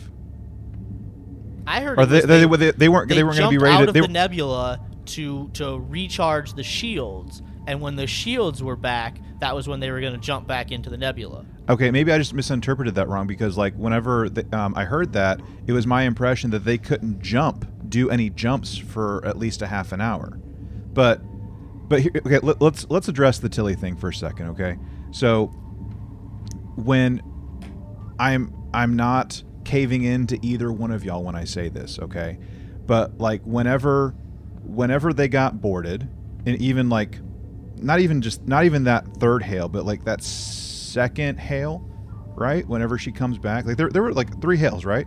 There was the first one where she went Freudian. There like three. There was the second one, and then there was the third one just before boarding. Okay, so the th- the second and third hail, it was just one of those like self fulfilling prophecy kind of things. Like, yeah, like we saw this coming a mile away, type of thing. Like, bad stuff is happening because she's number one, because she's in the center seat. Now, I will say that like the first two hails, and I know we're like probably splitting hairs on this, but like whenever she was like actually, that sounds bad. When she was actually thinking, okay, about like the situation at hand, and like scanning around stuff, and you know saying like one crisis at a time, I like that, and you know honestly like the the fact that she was like kind of sassing Osyraa, I was digging that. I, I the whole like Freudian spat uh, that she had, but after that, not so much. The second and the third one was downhill real quick for me, and then like how it manifested with the ship being overtaken from what we saw in the final moments. I wasn't cool with that. Okay, now it was mediocre, but but when I say she did a good job, I thought she did a good job in like that in like assessing the scene and then kind of like going at a spat because like let's let's think about it like how many how many COs how many number ones have actually sassed people like I, I know I know Riker has done some sassing before whenever he's been on the view screen with someone so it, it's maybe Uh, she's she's an ensign for crying out loud so she, for one she's still trying to figure out her own command style okay and part of that might be lighthearted, and that's okay. I'll give her that. Okay, I'm to give her lee- leeway room on that. Okay, so if she wants to sass people and she finds out it doesn't work, which she might, then maybe she won't do that. But the fact that she was trying with that and bringing up things and just even going air quotes toe to toe with Osyraa, I thought was good. Okay, but second Yeah. and third hail, not so much.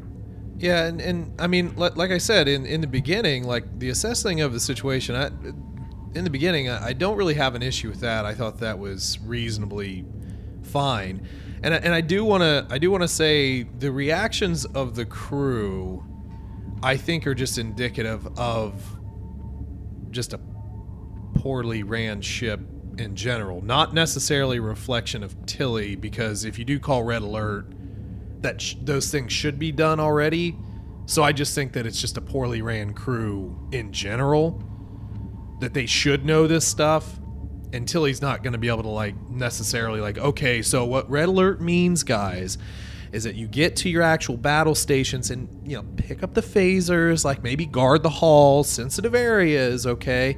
Uh, you know, Stamets, make sure you're in the actual pod, like with hands on in the goo. Okay, so so that to me, I, I don't want to, I don't want to like attribute to that, but and you're not necessarily wrong that you have sarcasm f- coming from other officers in general, wide view officers. My issue isn't necessarily that you know you use sarcasm. My issue is is that you're using sarcasm to mask an ineptitude of the position. which she knows she knows that she has. She was Okay, but- already leery of, of taking it a couple episodes back when Saru then, even then, asked then her. don't take then don't take the position. Like, Yeah, see- like she yeah, has see- the see, ability to right. say, "I'm not ready for this position. I know that in a critical situation, I might not be the best person for this job, so I'm going to say no." I mean, a mark of leadership is having the ability to ask for help when you don't have it. Because even like, um, I think it was season one of Next Gen, there was an episode where Geordi uh, takes the takes the bridge when all the crew is down. I don't remember that specific episode. I just remember Yeah. Geordi being in charge, and he splits the ship, so we get to see the. Ooh, it has a saucer section and a bottom weird looking section. Um, and even with him like he was chal- he w- in that episode it's different because he was specifically challenged by other officers who might have had more seniority over him mm-hmm. but he was able to step up. But that doesn't mean that he didn't take suggestion or he didn't necessarily look for the the experience to help aid him. His thing was i am taking command of this situation because i was put in command. Let's work together to make this happen. But in tilly's case it's like unfortunately it goes back to the point you are antagonizing someone who is deadly serious. And it felt like you are underestimating this person who is dangerous. And i don't care Sure. that you were able to like sort of semi win a little battle with her you know i don't know a few days or a whole year ago. I don't understand time right now. Time doesn't make any sense here in this universe but whatever. So the thing is, is like you're dealing with a very dangerous enemy and perhaps you have to and- kind of I get it. I get it, Chase. I totally get it. She's trying to figure herself out, but going sassy against this person who wants to kill you, I, I, I don't know. I don't know that that's necessarily. But again, you know, I guess you got to learn somehow. Just maybe not I mean- at the not at the cost of other people's lives. Not at the cost of the, your your adversary. Think about who your adversary is. She is the leader of a galactic crime syndicate that essentially at this point is rivaling the Federation in terms of power, influence, and control.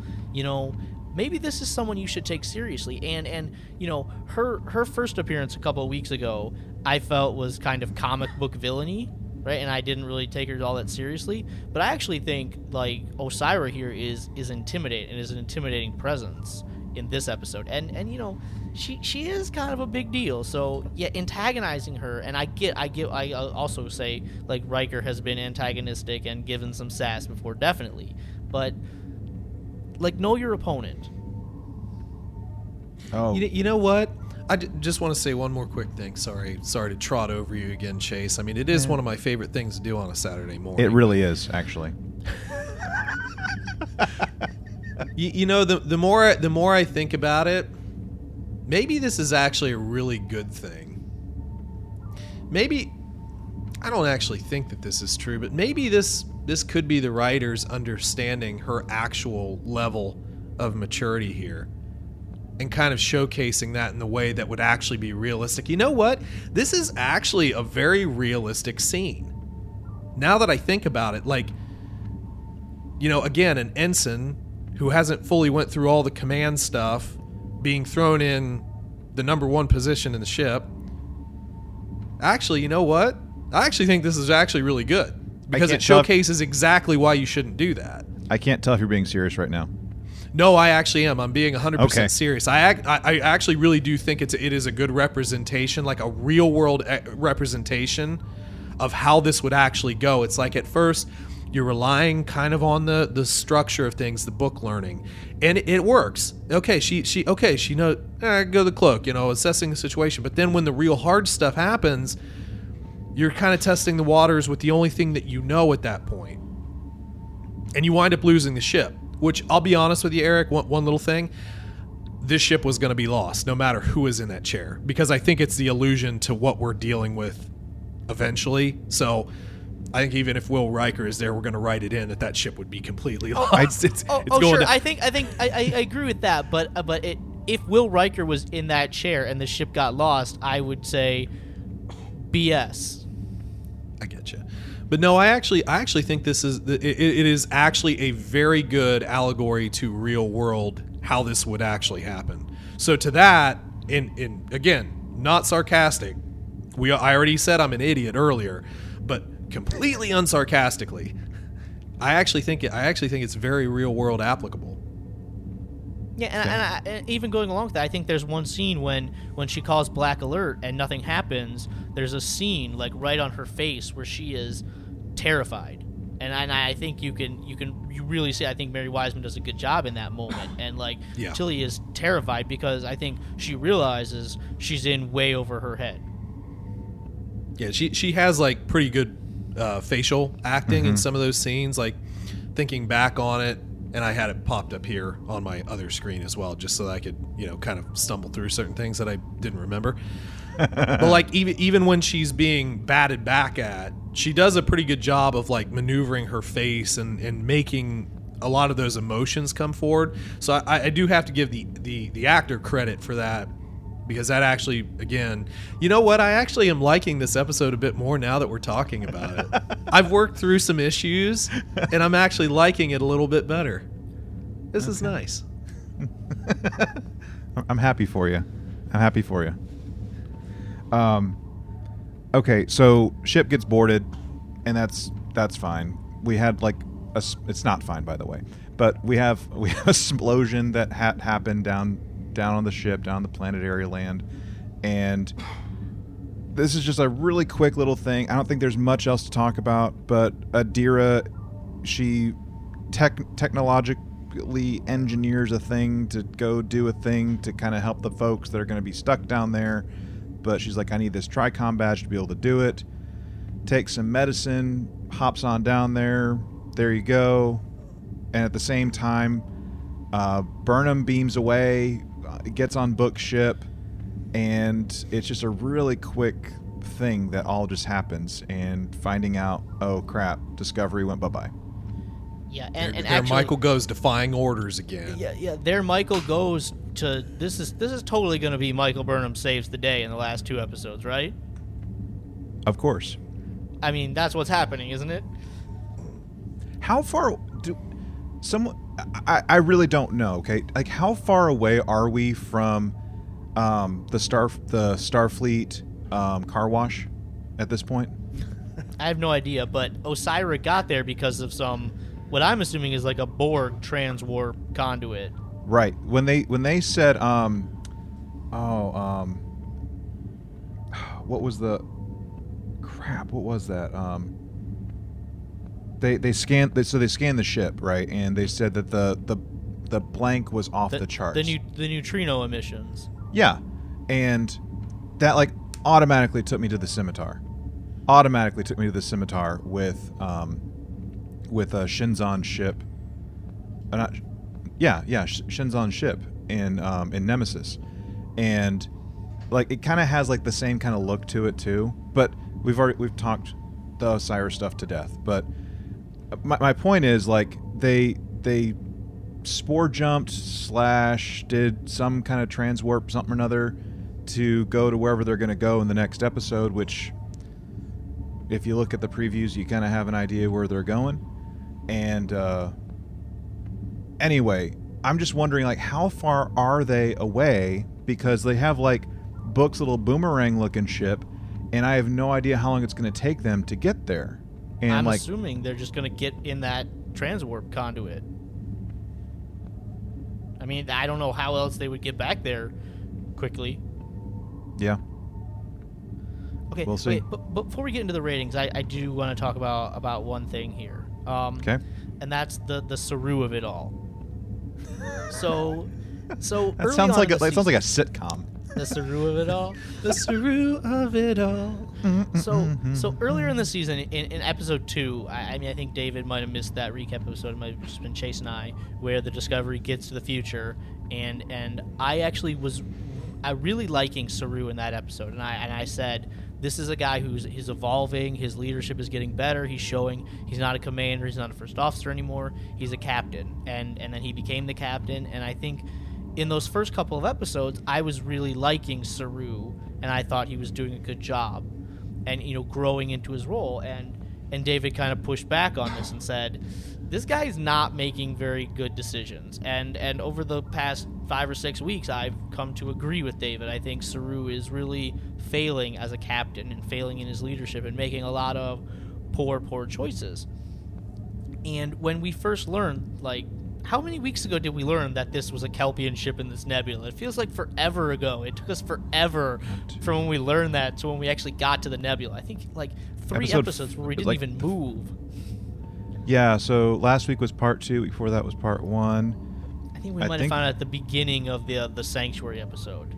That sounds right. But basically, three whole episodes where we didn't even like we knew what this what where this was, but we didn't even go there. Like that shouldn't have taken that long. But anyway, I, I asked on that episode. I said, "Do we think that Saru is going to make a poor decision, another poor decision, because this is a Kelpian and he's going to become emotional?" And I think the answer that we just learned is yes and and I and we clearly see Michael Burnham again has the audacity at the end of this episode to say, "Saru, you can't go back to the ship. Even though you're the captain, you're way too emotional and you have to stay here." And he's like, "Okay, I agree with you." It'd be like, "Bitch, you are one to talk." But anyway, like we, we see Saru making all of these really poor decisions, and we see him deciding to stay here with this Kelpian instead of going back to his ship, which is which he never should have left in the first place, as far as I'm concerned. But in addition to that, we are now seeing Doug Jones without his his makeup and his prosthetic on, and and and in the last episode, right before Georgiou stepped through the the Stargate, right? Um, Yeah. we, we she said there's more than one captain on that ship. Like Yeah. and basically like you can be a captain too and we've all been like uh, No, no, no, Michael Burnham cannot be the captain of this ship. And and I go back to this Ready Room episode where Sonequa Martin-Green was on, and and Wil Wheaton even said the same thing. He's like, we see all these leadership skills developing in Michael Burnham, and she's well on her way to being a captain herself. And like, did Wil Wheaton say that himself, or was that written for him to say? I'm kind of wondering, like, did someone tell him to say that? And so I don't know. I, I know that season four has been ordered. I don't know if we're in production yet. We are. But but is Doug Jones a part of the cast? Because I'm thi- like everything we're seeing. Are we seeing here like like the downfall of Saru, and and this is leading to something where where like we're finally seeing Doug Jones the person. And are we leading to this big thing of of Saru like dying or potentially leaving leaving the ship? And and are they setting us up for this by all of his poor choices? And are they setting us up Michael Burnham to save the day? Because I think we all even agreed last week that at the end of this season Michael Burnham will be the first officer again. Well are they setting us up for her to be the captain again and for Saru to not be there I, that's just something that I immediately thought of when I was watching this episode and I don't know if that's something that crossed your guys' mind at all if I'm crazy Well- like Chase, you said Doug Jones is part of the cast in season four, so I maybe I could be wrong. Well, the the um, yeah, they, they started filming in November. So at the time of this recording, about a month, almost two months ago, um, they started re- they started like principal photography on season four of Star Trek Discovery, and I don't. I'm not even gonna. I'm not gonna read the cast of like who's part of that because I know like that might be verging on spoiler territory for some, and I don't want to do that.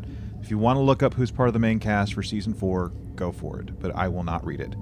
Um, but yeah, like they highlighted that that little that little sound clip, right? That that um, happened at the end of part two of Terra Firma, where they're standing right outside Guardian Forever, the Stargate, and they're saying their bit like, "You're not, you know, there's there's more than one captain. You know, you have it within you, and you know you have greatness within you and stuff." So, I mean, it might. I mean, I think the only. I think maybe the only way that I'm going to be more okay with Burnham being a captain, and I'll just say this, is if she gets her own ship and Saru is still captain. Like, just do like, just not always around, just kind of like bebop in between the two. But like, her being in command of the Discovery, mm, not so much. And it's, I don't know, but like, I I still agree. Like, she is not captain material. I'm just not seeing it. I know other people that watch the show that are seeing it, that are loving it. I'm like, good, good for you, hundred percent. I'm very happy for you. I just don't see it. I, I, I, I- at this point, and unless something like dramatic happens in these last two episodes, I just I don't see it, and it's gonna it's gonna take a lot for me to be on the Burnham train, the Captain Burnham train, if that actually does happen. The burning train. I don't want to get on the burning train. Is that the name of the Burnham. ship? The, bur- the burning train. That'd The be a U- great. That'd be a great ship name. the USS. Oh God! Choo here Choo comes that fire. burning train again. I'm just curious, David. What do you think about this whole idea?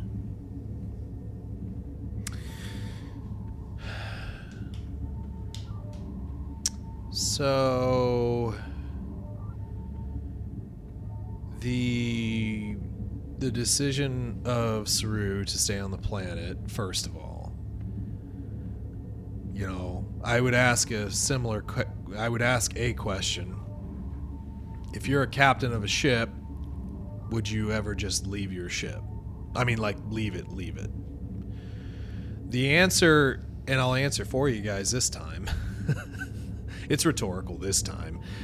I mean, the answer's got to be no because your responsibility. It, it's it goes back to that you know the whole um, needs of the many outweigh the needs of the few. Blah blah blah. But the whole thing is you're dealing with one Kelpian. Now, granted, we have an X Men level Kelpian here, okay, and we have no Professor X to save the day and like bring him to a special school so they can learn his shout ability in a safe way and like help defeat Magneto in next week's episode. But my thing is, is in this universe, a captain has a responsibility to the entire crew. And right now, you have to make a command decision. You have to stick to it. and You have to say, Michael, stay with this stay with this person here. Obviously, you know, Saru had a connection, but so did she kind of in a way. Uh, no, yes, I am totally a robot. Here, let's play a game. How But do you the- feel?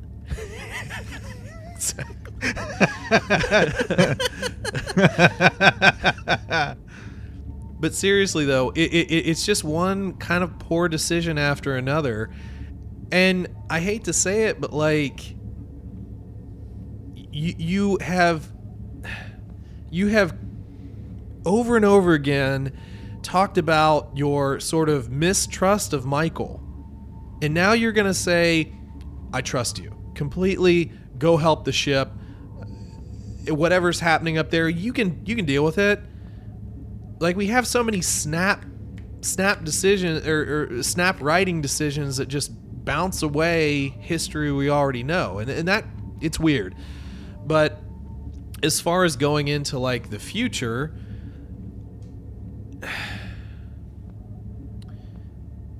I, I had said previously that the setup would be to make Michael first officer again but obviously we I think we're I think we have bigger bigger plans. So this show is called Discovery. So the ship main ship would have to be Discovery, we would assume, not HMS Transformer, you know, robot in disguise ship. Starfleet rolled out. I also said HMS. That's that's a completely different fandom that I I'm sorry, I've been rereading my other books. So anyway, You um, read? I do read. Well done. That's amazing. I already said I was an idiot earlier, but I do read. I'm a reading idiot. Um, but no, I, I if you if you do the two ships passing in the night sort of allegory where like Saru gets another ship, I just don't. I I think it's dumb. So I there there's just been a mess of, in my opinion, bad decisions in writing that led up that should have led up to just let Saru be a good captain, let Michael be his good first officer, let mm-hmm. Tilly just learn the ropes and be the Wesley Crusher of the show. Just let these things happen organically, but I feel like we're forcing so much. And then, as we've kept saying, keep in mind who's the who's the main character here? Who, who's top of the call sheet? So, I, I don't know. I, I don't. I loved season two so much. I really did. I loved season two. I thought it was cool. It kind of made me have hope for a Star Wars show again, or Star Wars show, Star Trek show again. Reel that one back in. But it, it made me have some hope for it again, and it's like we're just being pulled in so many different directions. I just don't. I just don't understand anymore. Yeah. Okay. But I Well- would like Saru if he would just, you know, just be the captain, man. Because I think it, I think it's an interesting character. Just be a captain. Just just be. Mm-hmm.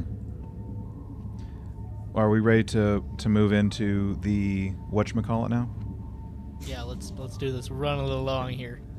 So uh, we're at the point in the show. Why'd you do that, Eric? Why are you clapping? You always tell me to do that when we start and stop. Well, we didn't stop. Okay. Excuse me. Trying to be helpful. How dare you be helpful, man? What are, what are you trying to be, like a first officer or something? Well, I mean, we need a good one here, don't we? Dad gummit, man. All right. Well. anyway, we're at the point in the show where we start our assessment of this particular episode. And um, uh, first up is the Delta. And the Delta, of course, is uh, where we, we look at the different divisions within, um, within Starfleet. We look at command, we look at science, and we look at um, operations and engineering. And we kind of see um, if we're hitting on each of those or at all. So, um, just since we've talked this episode to death, we're just going to kind of do a quick assessment on um, if we can say, yeah, these shone through or not. So, uh, with that, Eric, what do you think? Uh, the leadership delta, command delta, um, no. Like Saru has made poor decisions again and again. I think Admiral Vance makes a very poor decision as well. And then I think you definitely see the inexperience of Tilly come through, which which makes sense. So I'm gonna give a no to the command leadership delta, definitely. Um, the science stuff, I, I think I'm gonna give the science uh, a good positive, not for anybody on the Discovery or our main crew, but for Dr. Issa and being able to set up this this hologram learning system like that was able to keep this person alive for 120 years. Yes, we see that it's it's being um, the radiation is affecting it and it's kind of broken, but it's pretty impressive feat of science and engineering. Sure. Um, operations wise, uh, I feel like this ship could be better run, the Discovery, um, and I'm I'm not seeing anything in that regard. So definitely for science, and no for the other two. Okay. David, what are your thoughts, man? Um, let's see. So, command. Command.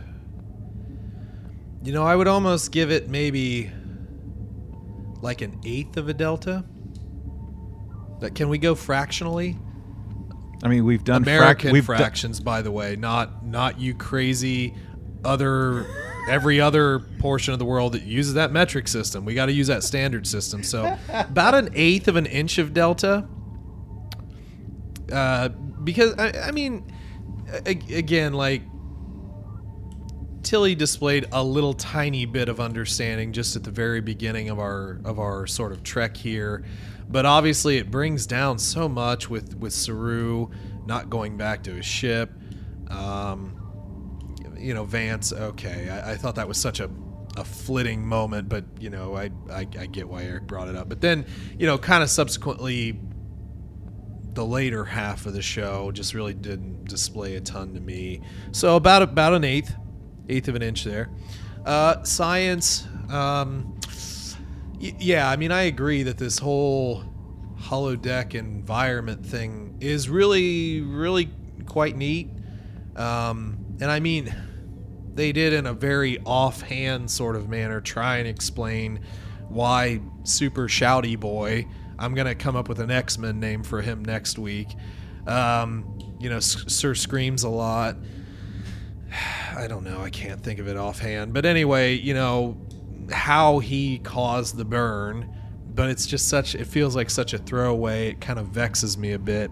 So i mean i would probably give a science delta there. I think there's enough that that you can kind of command that.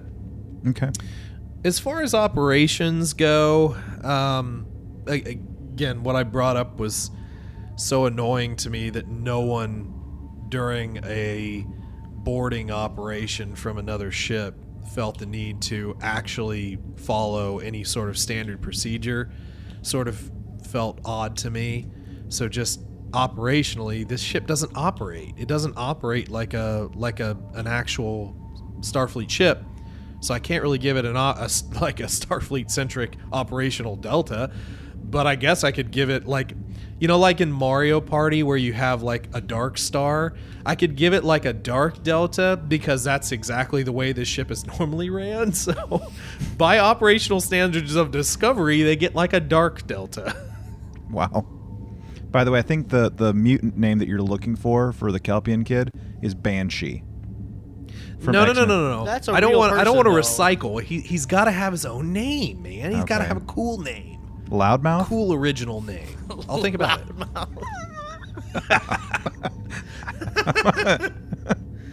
well, you, you got you got a week, okay? Because we're probably going to see the kid again. So you got a week to come up with a, a cool X Men name. So there you go. Homework. Um, That's always fun. homework. homework on the podcast. Um, yeah, command. It's it's really lacking. It's really it's really lacking uh, with with that particular one, and you know with the with the the science one, you know I think we're all in agreement with that. But I think it's also an engineering marvel too. I mean, like, yeah, operations and engineering they essentially share the same thing um, in terms of like the delta, right? But I mean, I got to give some credit for like the engineering behind it too. I mean, like, I mean, we know how. I mean, we have anyone that's been around for a while knows how how holograms and holodecks and stuff work, and that is both science and engineering. So, I mean, I got to give it to both of them. But like logistically and operationally, like with how the ship is running, why weren't guns at the ready? I mean, we we've split up what tactical officer and chief of security, right? In in this show. So like had we had the counterpart, maybe we wouldn't have been in this situation that we're in presently had Nhan not left basically. So um, I think we're all in agreement that science is shi- shining through, which is probably a good thing since Discovery is a science vessel. That's probably a good thing. Um, but at the same time, I'm giving credit where credit's due in terms of engineering based on, you know, the Kelpian ship and just engineering all that crap to last for not just a year, but 125 years, some odd months, weeks, hours, and days. I mean, that's that's just crazy to me. That that's that, they did a really good job with that. Um, now let's let's move into the actual numerical, uh, subjective rating experience that we do. Um, so now, um, for anyone that's been listening, you know what this is all about. If this is your first time listening, uh, we go on a scale of one to ten. One, uh, we rate the episode uh, based on you know what we've already talked about and just anything in between, really. And uh, we rate it between one and ten. One being a dumpster fire, ten being absolutely amazing, and everything in between. So uh, we're going to go in reverse order this time. So David, uh, what are your thoughts on how you would rate this episode? Um, well, I think that, funny enough, I actually wound up liking it slightly more than what I did initially. Just because I kind of, in my own head, reasoned out that they actually put some realism in the episode, which was kind of, I mean, not very smart from a Starfleet level, but you know, re- uh, just realistic. Um, it's a setup episode. It's a setup episode for other things, and uh, you know we've left a lot of things. So this, I mean, in so much of you know, like if this were next gen, this would have been your season finale of a season, and then you had your wrap up in the next season. Um, so it seems like we're gonna wrap all this up in a nice little bow potentially, or maybe not. I don't know. Um, but I do feel a little insulted as well. You know, this kid, Screamy Kid. I'll figure out a better name next week. X Men for life. Um, but yeah, I mean, it seemed insulting to me that this was the cause of the burn that just basically destroyed and destabilized everything in this universe and gave rise to the Orion Crime Syndicate being like a major power again. Um, yeah, it seems a little insulting. Not because my theories are wrong. I'm not salty about that at all. I've never been wrong on a theory. Uh, Snoke. Anyway, that's a completely different topic. But I think there was a lot of beauty in the in the way the episode was given to us. MC Escher Lovecraft Land was really really cool. I I actually like the concept of it. And kind of the realism of of a child's growing up in this and the reaction and in the, the lore, you know, putting in this this Kelpian lore, that's kind of cool. Um but yeah, I mean, overall, it, it's it's a it's an okay episode for a setup, and like I said, I wound up liking a little bit more, but I do feel a little slapped in the face. So I don't really. It's actually a lot harder for me to rate this now because again, I feel better about it now talking to you guys, and then I also feel like I was slapped in the face. feel like I need to slap somebody. Hey guys, you want to come to Ohio real quick? I got a white glove over here. Just just let me. Anyway. Just give me like a day. I'll come pick you up, Chase. I'm on my way. Thanks, buddy. I feel insulted. I need an explanation. Oh man. So anyway, no, I, I would probably um, God, this this is this is like really tough for me to give it a numeric rating because I was gonna go so much lower, but I, I feel like I'm I feel like I'm settling on like a like a six point four. Okay. I'm gonna go six point four. Okay. And and I'll just go ahead and get mine out of the way. Um, so for me, I I enjoyed this episode. I mean, we'd kind of done like a little bit of like a, our, our thumb rating system, our our unofficial one pre-show, and we didn't say numbers or anything like that. We just kind of wiggled our thumbs, um, or at least myself and Eric did. David didn't want to play along. It's fine. It's fine. But for me, um, I really I really liked how things looked on the Holo ship. Um, for the most part, I enjoyed what what I saw and like what was kind of going down. It was kind of like meh at times, but I think the stuff that really brought it down was like the predictability of the Tilly stuff. Um, and just the ship being taken, which we've seen ships being taken before, so that's no surprise. It happens in Star Trek. Um, not often, but it happens. And for me, I'm kind of camped out around like a 6.6, 6.7 with this episode. Um, I, it, it is a setup episode. Let's just be honest. I mean, like, if the last few seconds of the show don't scream setup episode, I don't know what will.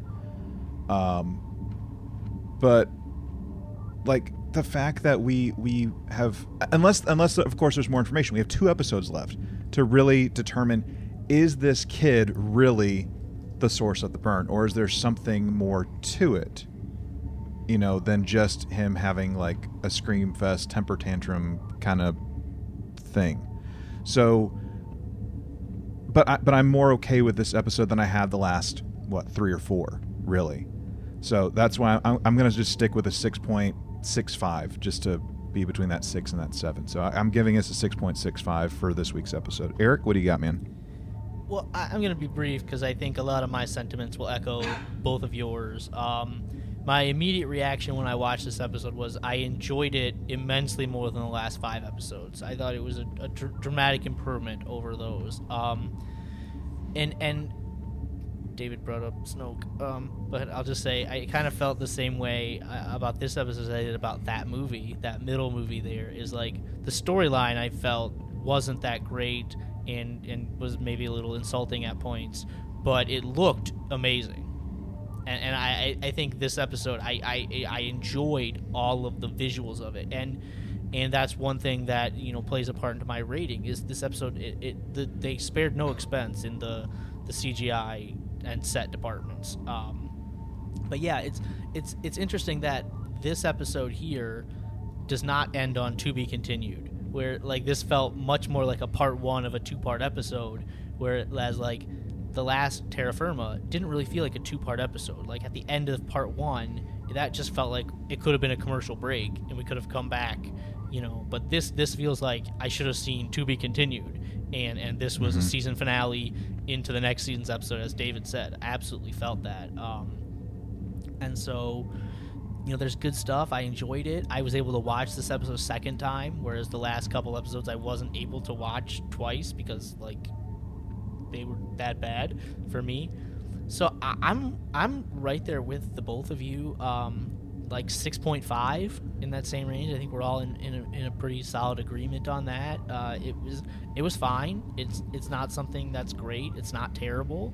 Um, It seems like they have a lot to do in two episodes to wrap this up. They have to like defeat the the old, the old Emerald Chain. We have to figure out if this is really the cause of the burn. Are we going to be able to undo it? It seems unlikely. I think we've all been thinking that maybe they they could undo the burn somehow with with time stuff, and I'm still thinking about that Kenneth Mitchell Tenavik time Klingon Time Lord crystal guy um, that supposedly was going to show up somewhere, and and if if that happens at this point, that'll be way too much stuff going on in just two episodes. But like, Right.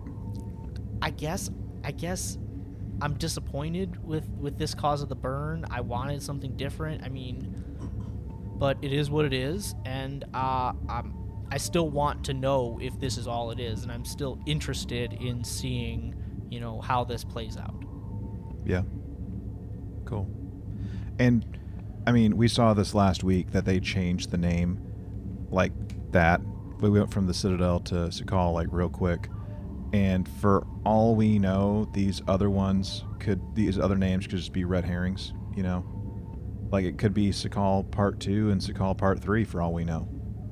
Um I, I think the episode title outside for the season finale does make sense with coming from this episode. So maybe it is Su'Kal Part Three. I don't know, um, but I mean, I, I just I hope they don't do a um, an uh, what was that, an X Files like a reboot, um, X Files kind of vibe, you know, where they said um, what was the episode um, name? It Every like- season, the X Files get shut down at the end. well, not that, but like you know, in the the revival that they did a couple years back, they did um, I think my pain or my sacrifice, and then like part one, then like Yeah, the was- last episode. My struggle, part My one, Struggle, part two, thank you. and then like the season finale was part three, and then like the next season they did my struggle part four. Yeah, yeah. I just hope they don't do that. Like with that hope is you part one, and then like, you know, that hope is you part two is like, I don't know. The season four premiere. Yeah, yeah, or something like that. But anyways, um, I just read that.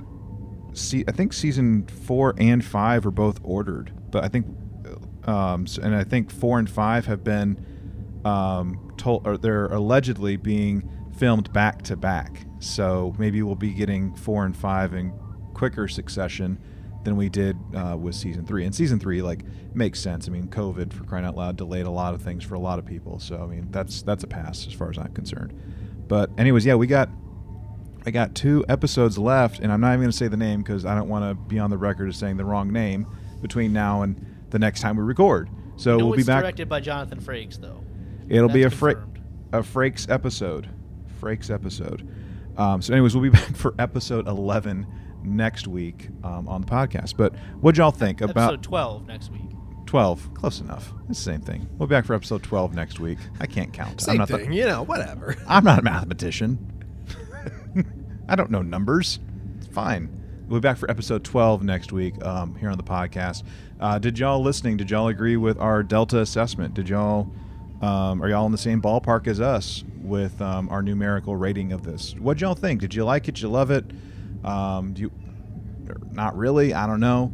Um, let us know. Uh, you can you know interact with us um, here on the show uh, by checking out our website trtvpod.com. Uh, you can also uh, find us on all the socials um, at trtvpod at TRTV Pod on Facebook, Instagram, and Twitter. And uh, anyways, if you do want to get in contact with us, you can do that by um, entering in coordinates to trtvpod at gmail.com. You can also send us a voice only transmission to 817 752 4757. You can also um, uh, remember that it needs to be three minutes or less. We love listening to messages, but I, I don't have time crystals to listen indefinitely. So, I mean, just keep that in mind. Um, and if you do want to write us or mail us something like pills to prevent radiation, that's cool. Or, you know, a command training manual. Check check with local and state laws on that before you send anything in the mail. That's true. No sabers. Please don't send me a saber. That'd be kind of dangerous. You might get in trouble with Homeland Security here in the States. Anyway, if you do want to send us something like a letter, that's fine. You can send it to the Lone Star Station by uh, mailing it to P.O. Box 2455, Azle, Texas 76098. By the way, before we do sign off, if you do want some sweet merch, uh, we have merch um, through Teespring, and we have links on our um, on our Facebook group, and we also have links on our YouTube videos and elsewhere. Um, and there's a couple different designs that y'all can check out. Um, so you can sort, support the show by doing that. So, um, and if you do like what you're hearing, make sure you leave a review, leave a comment um, on wherever the heck you listen, whether that's iTunes, Podbean. I don't think you can do it on Spotify, but you get the idea. Leave us a review, leave us a comment. That would really help us out. Um, and, anyways, now that we have all that out of the way, as we leave here today, may you remember to always boldly go and make it so.